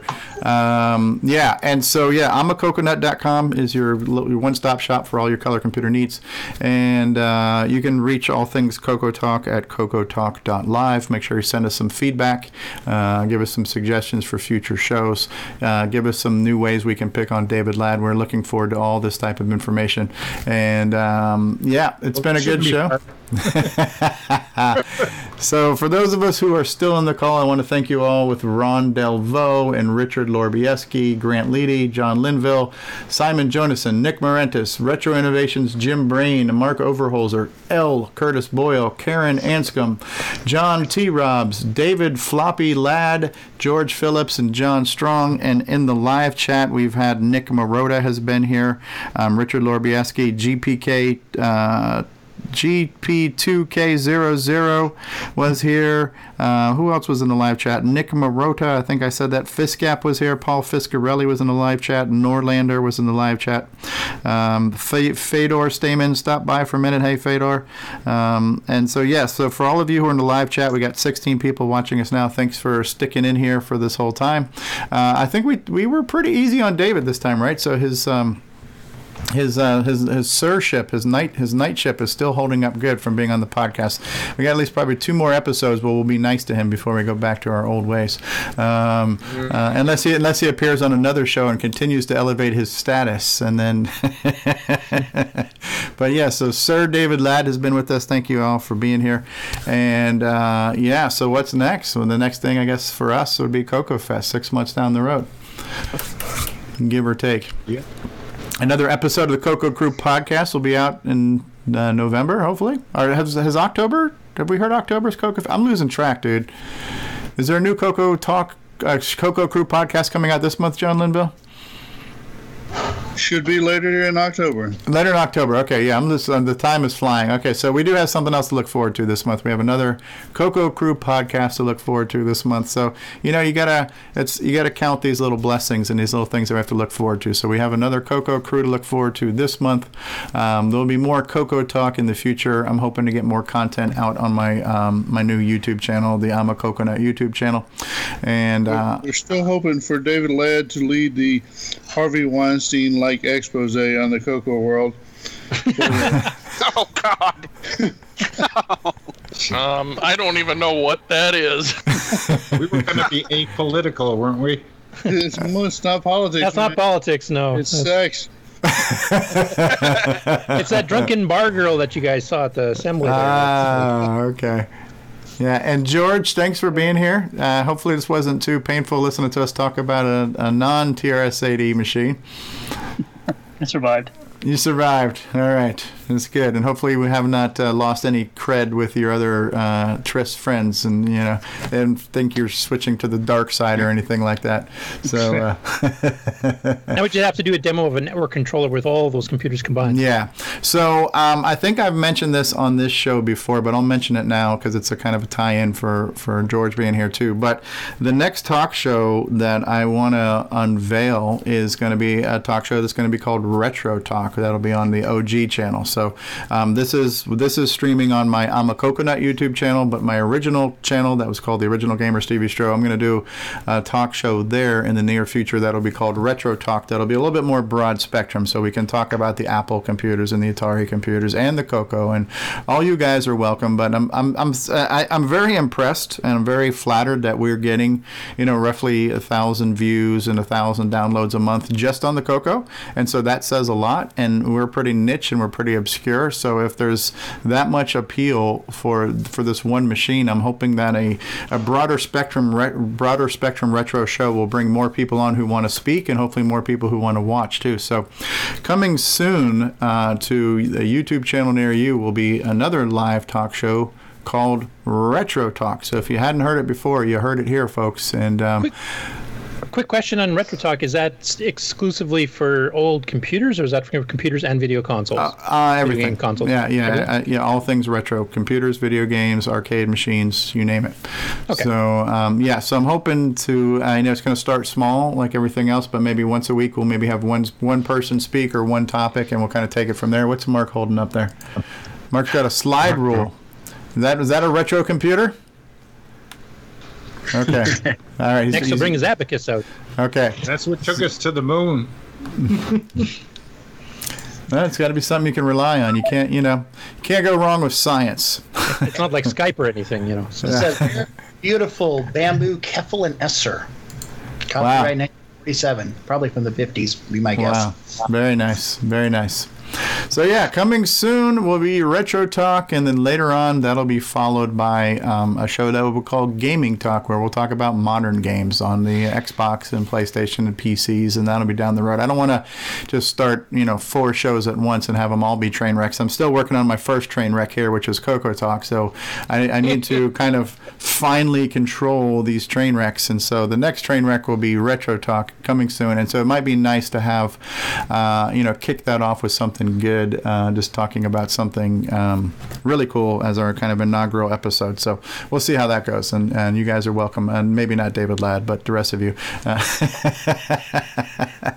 right, guys. The period is over. Yeah. So we're going to wrap up episode 29 of Coco Talk, the Tandy Assembly wrap-up show. Thank you, everybody, for being here. Thank you, everybody who watched. And, Dungeons. We got to play Dungeons. We will get Dungeons. We'll get a review of Dungeons. We'll get Karen to talk about Dungeons. I'm still planning to do this. I want to have a topic for Coco Talk that's going to be the British invasion, and I'd like to get as many of our UK brethren on that one, so we can talk about X-Roar, we can talk about Dungeons, we can talk about some of Karen's projects. Love to get Steve Bamford, Bosco on here, and anybody else. MMC. Yeah, Dragon stuff. So, yeah, I do want to do a special episode of Coco Talk that we're going to call the British Invasion, and we'll dedicate it to all the UK projects that are going on. Will there be Beatles music? Well, it would probably get flagged with the copyright, so maybe we'll get David to sing them for us in that way. Especially if it's Beatles music. We'll get Curtis to play guitar and David Ladd to sing, and that might just get her done right there. And your podcast streams go down to zero. Sounds good. Yeah, I was going to say, you get me singing, you're going to be regretting it. I have a Coco fever, and the only way to fix it. And Grant Leete, thanks for your newbie question of the week. And we did not we didn't start World War III. I'm sorry, Simon. What was that? I could wear this. Okay, it looks like a little dream. What is that? It's kind of a kilt. Okay. You could wear that kilt. You could you could wear the kilt, and depending on what neighborhood, you might get kilt when you wear it. Well, actually, mix the kilt and Steve's high heels he was wearing. Oh yeah, oh yeah, oh man, my yeah, I'm still in pain from when I did a charity event this morning. I had to walk in high heels, so yeah, good charity event. Yeah, well, it was a ball anyway. So you enjoyed it, didn't you? All right, guys, we're gonna end this misery. So we've beat this one to death, and we're gonna call it. Time of death is now 2 hours and 40 minutes. Thank you for watching Coco Talk. We will see you guys next week. Until then, stay retro, people, and bye-bye. Later, everyone. Bye-bye. Bye. Hi, this is Mark Overholser, and you're listening to Coco Talk, the nation's leading weekly live talk show about the Tandy color computer. We gotcha! So begin bonus section of Coco Talk episode 29 in 3, 2, 1. Okay, so this is not live, but we're just recording this. So the question was, when are we going to do Retro Talk? I don't know. Like everything else, there's not an actual plan just yet. I tell you who I think would be perfect to kick this off with, and I need to speak to him. And, of course, now I'm having a complete brain freeze. So before I say anything, I'm going to look it up on the Internet. Hold on one second. That guy. Hold on.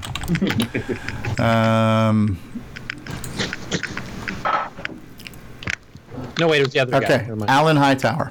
Okay, so Alan Hightower had that display of the Tandy 1,000, 2,000, 3,000, 4,000, 5,000. That was a neat display, and I kind of had a handheld camera, and I was looking at the equipment and listening to him. I have to play back that video. I have to download that off of the SD chip that's in the camera. I haven't seen it yet. I'm hoping the audio and video quality is okay. But I was thinking it might be neat to interview him, because he said he's the president of the Computer Historical Museum thing, which is the organization that kind of runs all of the VCEs. So he's got a lot of information that is of, broad spectrum retro. I think a lot of people would appreciate hearing from that, so I think he would be a good interview, and either a live or pre-recorded interview, as well as mixing it in with the footage of his display.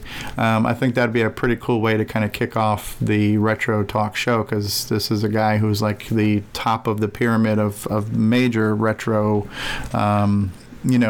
festivals around the world. So hopefully, if we can schedule that and announce that might get some people interested in seeing the show. Mm-hmm. Cool. So he might make a good first guess, and if he's not available, maybe David Ladd, if his asking price isn't too high, a host of Floppy Talk might be available. So there's one thing. Go ahead.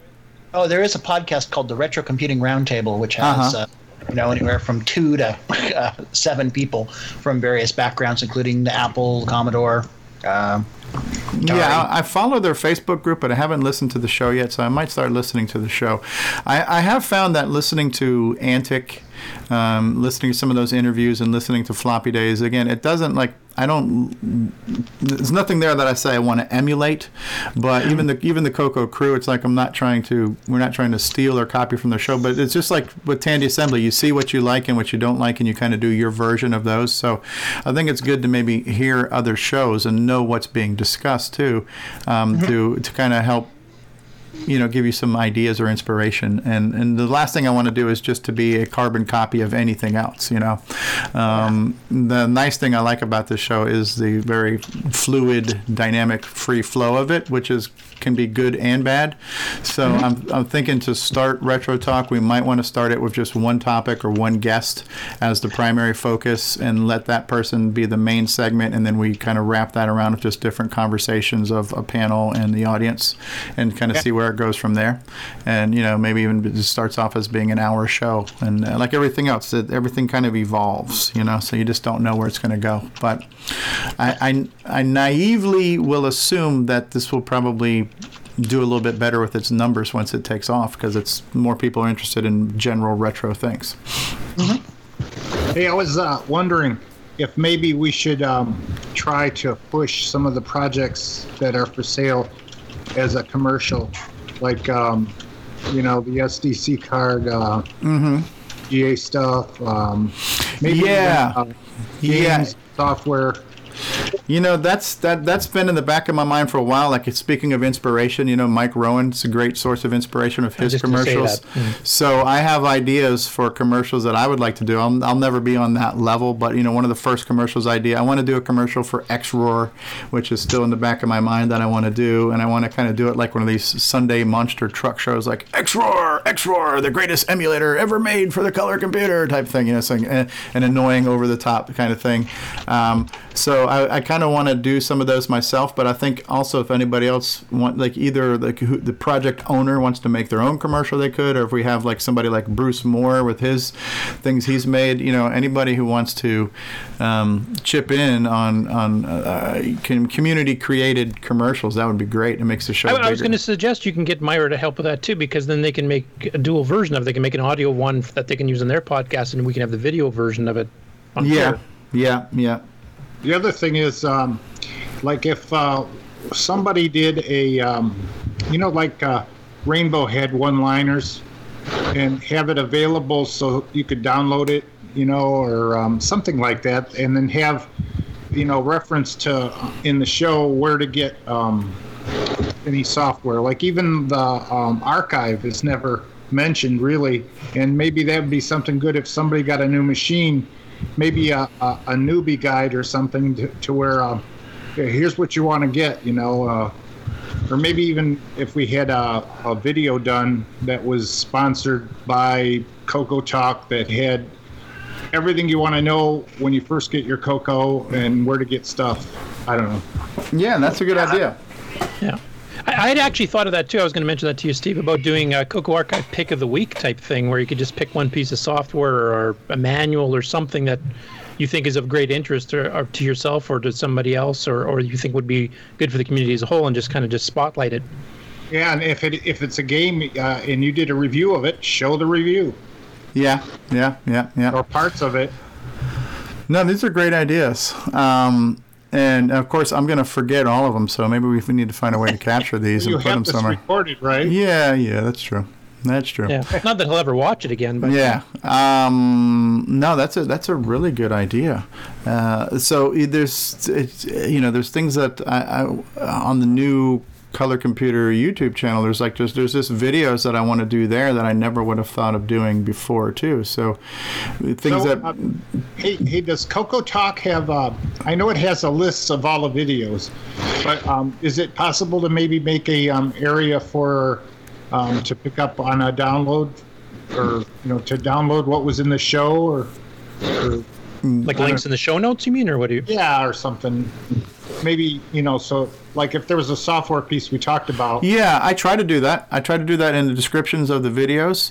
Okay. So what I do, and Mark Overholser has been doing this. I'm not sure if he's done it recently, but he's been kind of going through and timestamping the videos, creating these little links where if you want to jump to a section, it'll tell you what time it is within the video, and YouTube makes that a link where it'll jump straight to that. I have been, and Mark has been, adding links to whatever was discussed in the show too, and so that first ends up in the YouTube video description, and then when I copy and paste everything over to the podcast version, all those links carry over there too. So man, thanks for all your work like that, man. You put a lot of time in. Time is something that we never seem to have enough of, you know. Also, I was going to suggest for your retro one there too, if you guys are going to do a game spotlight, something I've always wanted to do and obviously I've never done, is if you pick, you know, a game like Zaxxon or something like that, and then you can actually have it played, and you can have guests from the different platforms, like your Commodore user, Atari user, TRS-80 Model 1, 3, etc. And you can actually have a live comparison, have each person play it on their platform, share the screen, so that you have somebody's experience with it, and you could show as much of the game as you can, and have a comparative review type thing. Yeah, that would be neat. Yeah, I think the sky's the limit, and like everything else, once we start doing it, I think these things will start to happen too. A lot of things we're doing now we didn't plan on Ron's Garage or anything else. So these things just they kind of organically do take shape over time, which is one of the nice things about this. I'm going to try and use a webcam when I'm showing stuff, because it's very difficult to orient where to put the camera when it's on the laptop, you know? Oh, yeah. No doubt. Yeah, I thought you were using your phone or something. Very, very cool. No, yeah, as far as webcams, I've got a whole bunch of older webcams, like six different generations of Logitech and old Microsoft, and yeah, none of them work with Windows 10. So I had to actually acquire a new model webcam. So. And then you probably came on the show and didn't use it. Good going. No, I only use it for like when I was showing those circuit boards or stuff. Yeah. I don't have the bandwidth for shooting out video anyway, normally. Yeah, so that's true. Right. Yeah, I think there's definitely a great sense of community spirit across most of these retro platforms. So hopefully we can get more people involved. What's really good is when you have different people promote the show. That's pretty neat. Yeah. Sure. Very, very, very cool. So when do we start doing Coco Fest stuff now? As far as what, talking about Coco Fest on the show? Yeah, when do they start putting out their speakers and stuff like that? Does that usually happen like in February? I don't know if there's an official time for that. You can always go to the Glenside site and see. I'm sure they've already announced the date. So on the Glenside site right now, you're going to know what the date is for Coco Fest. But as far as anything else, not too sure. That is usually very close to the show. Yeah. I'd like to design a logo for it or whatever. I don't know who I talk to. Another button. I mean, John Linville's probably a good enough place to start as any. He's kind of, connected to all these different things. Is he? Yeah. Okay. How about that Pedraza guy? Tony Pedraza is the president, yeah. But honestly, as far as, John Linville's probably a good place to start because he's, a little bit more hands-on with some of these things. Okay. So you never know. But yeah, if you can, Tony's reachable, I think, through Facebook and everything else too. Cool. All right. According to the website, they still have all the information from the 2017. So. Okay. From this year. Yeah, I mean, so. Like the vendors and who is going to be attending in the events, so. Yeah. Yeah, I'm still going to try to attend every Coco Fest I can. I hope it doesn't decline. I think that was one of the concerns is will Tandy Assembly distract from that? I don't think it distracted from it. It's it's a different location. It's a different time of year. There's definitely more non-Coco people there. I think a few people came to Tandy Assembly just because the time of year was better for them. There was a few people that said I couldn't make anything in April, but October worked better for my schedule. So, I think. Actually, I was going to ask on Tandy Assembly, what was the mix? Like, what percent Coco versus Tandy? I would say it's probably like 80-20, something like that, or 70-30 on the TRS-80 side. Okay. It was a big TRS-80 crowd. Yeah. Or, that's just a ballpark there. But, yeah. It was actually nice to see a lot of people from Glenside there. So John Mark Mobley was there. Brian Goers was there. Richard Chrislip was there. So there was at least three people from the Glenside Club that I can still remember off the top of my head that were there. So it was nice for them to be there and see the event and kind of support it. And I think that kind of shows that, hopefully there's no bad blood between doing these different festivals because they seem to be enjoying themselves and being there and stuff too. So I'm sure they'll have a write-up on it too in the newsletter. Yeah. I would like to see them adopt some of these things like being able to take PayPals for the auction and credit card readers and stuff would be really helpful. Pre-register, prepay so you don't have to wait in line. Just little simple things like that I know they've been suggested and they just you got to hope that they're going to want to implement that kind of stuff. Okay, guys. See you later. All right, Ron. Thanks for the tour once again. All right. Have a good day. All right, guys. I guess we'll go. I think we've got enough post-show discussion. But yeah, I mean, right now I still want to focus, like my baby is Coco Talk, and doing Coco Talk as the YouTube show is the first priority. Podcast, you know, is still good to have, but I don't want to lose focus on this show first. But I do think this show can organically evolve into like a sister show, and, you know, kind of take it from there. And I always encourage all these different ideas. And I appreciate everybody's support with this and participating and stuff. It makes it what it is, you know. And by the end of this week, I should finally have some time to getting back into Coco stuff, too. So. And you're going to Coco Fest, too, right, Curtis? Yeah, I should be able to go to Coco Fest. Yeah, I'm hoping we can get Michael Brandt to finagle his schedule, because it was nice to get him out. I don't think he's been to one before. And then now our only decision then becomes, do we drive both ways, or maybe we fly in and drive home? That way, if we're going to buy something, we can just drive it back. I'm almost thinking that makes more sense, because the drive in, I was already exhausted by the time I got there, you know. So, you know, maybe fly in and get the rental car there in Chicago, but set up the rental car to where I drive it back to Florida, type of thing, you know. Yeah, just fly there and then, you know, rent the semi-trailer truck to haul all your stuff back. Yeah, fly in, drive home, right? So that might be the way to go. Yeah, you need to get your CDC license there. Yeah, chauffeur's commercial chauffeur's driver's license, huh? Yeah, there we go. Mark. Or self-driving car, that's the other one. Yeah, that. Oh my God, how nice that would have been, right? So.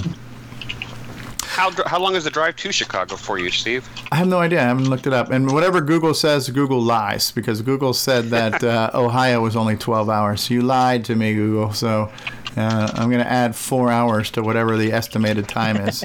So I know it's 21 hours for me from here for Chicago. So that's hardcore. And add more to get to Chillicothe, which is probably why I won't make it. Well, plus I'm still a little bit busy at that time. Yeah. Well, when you get your raise from all these shows that you're on, you can afford to fly first class, so.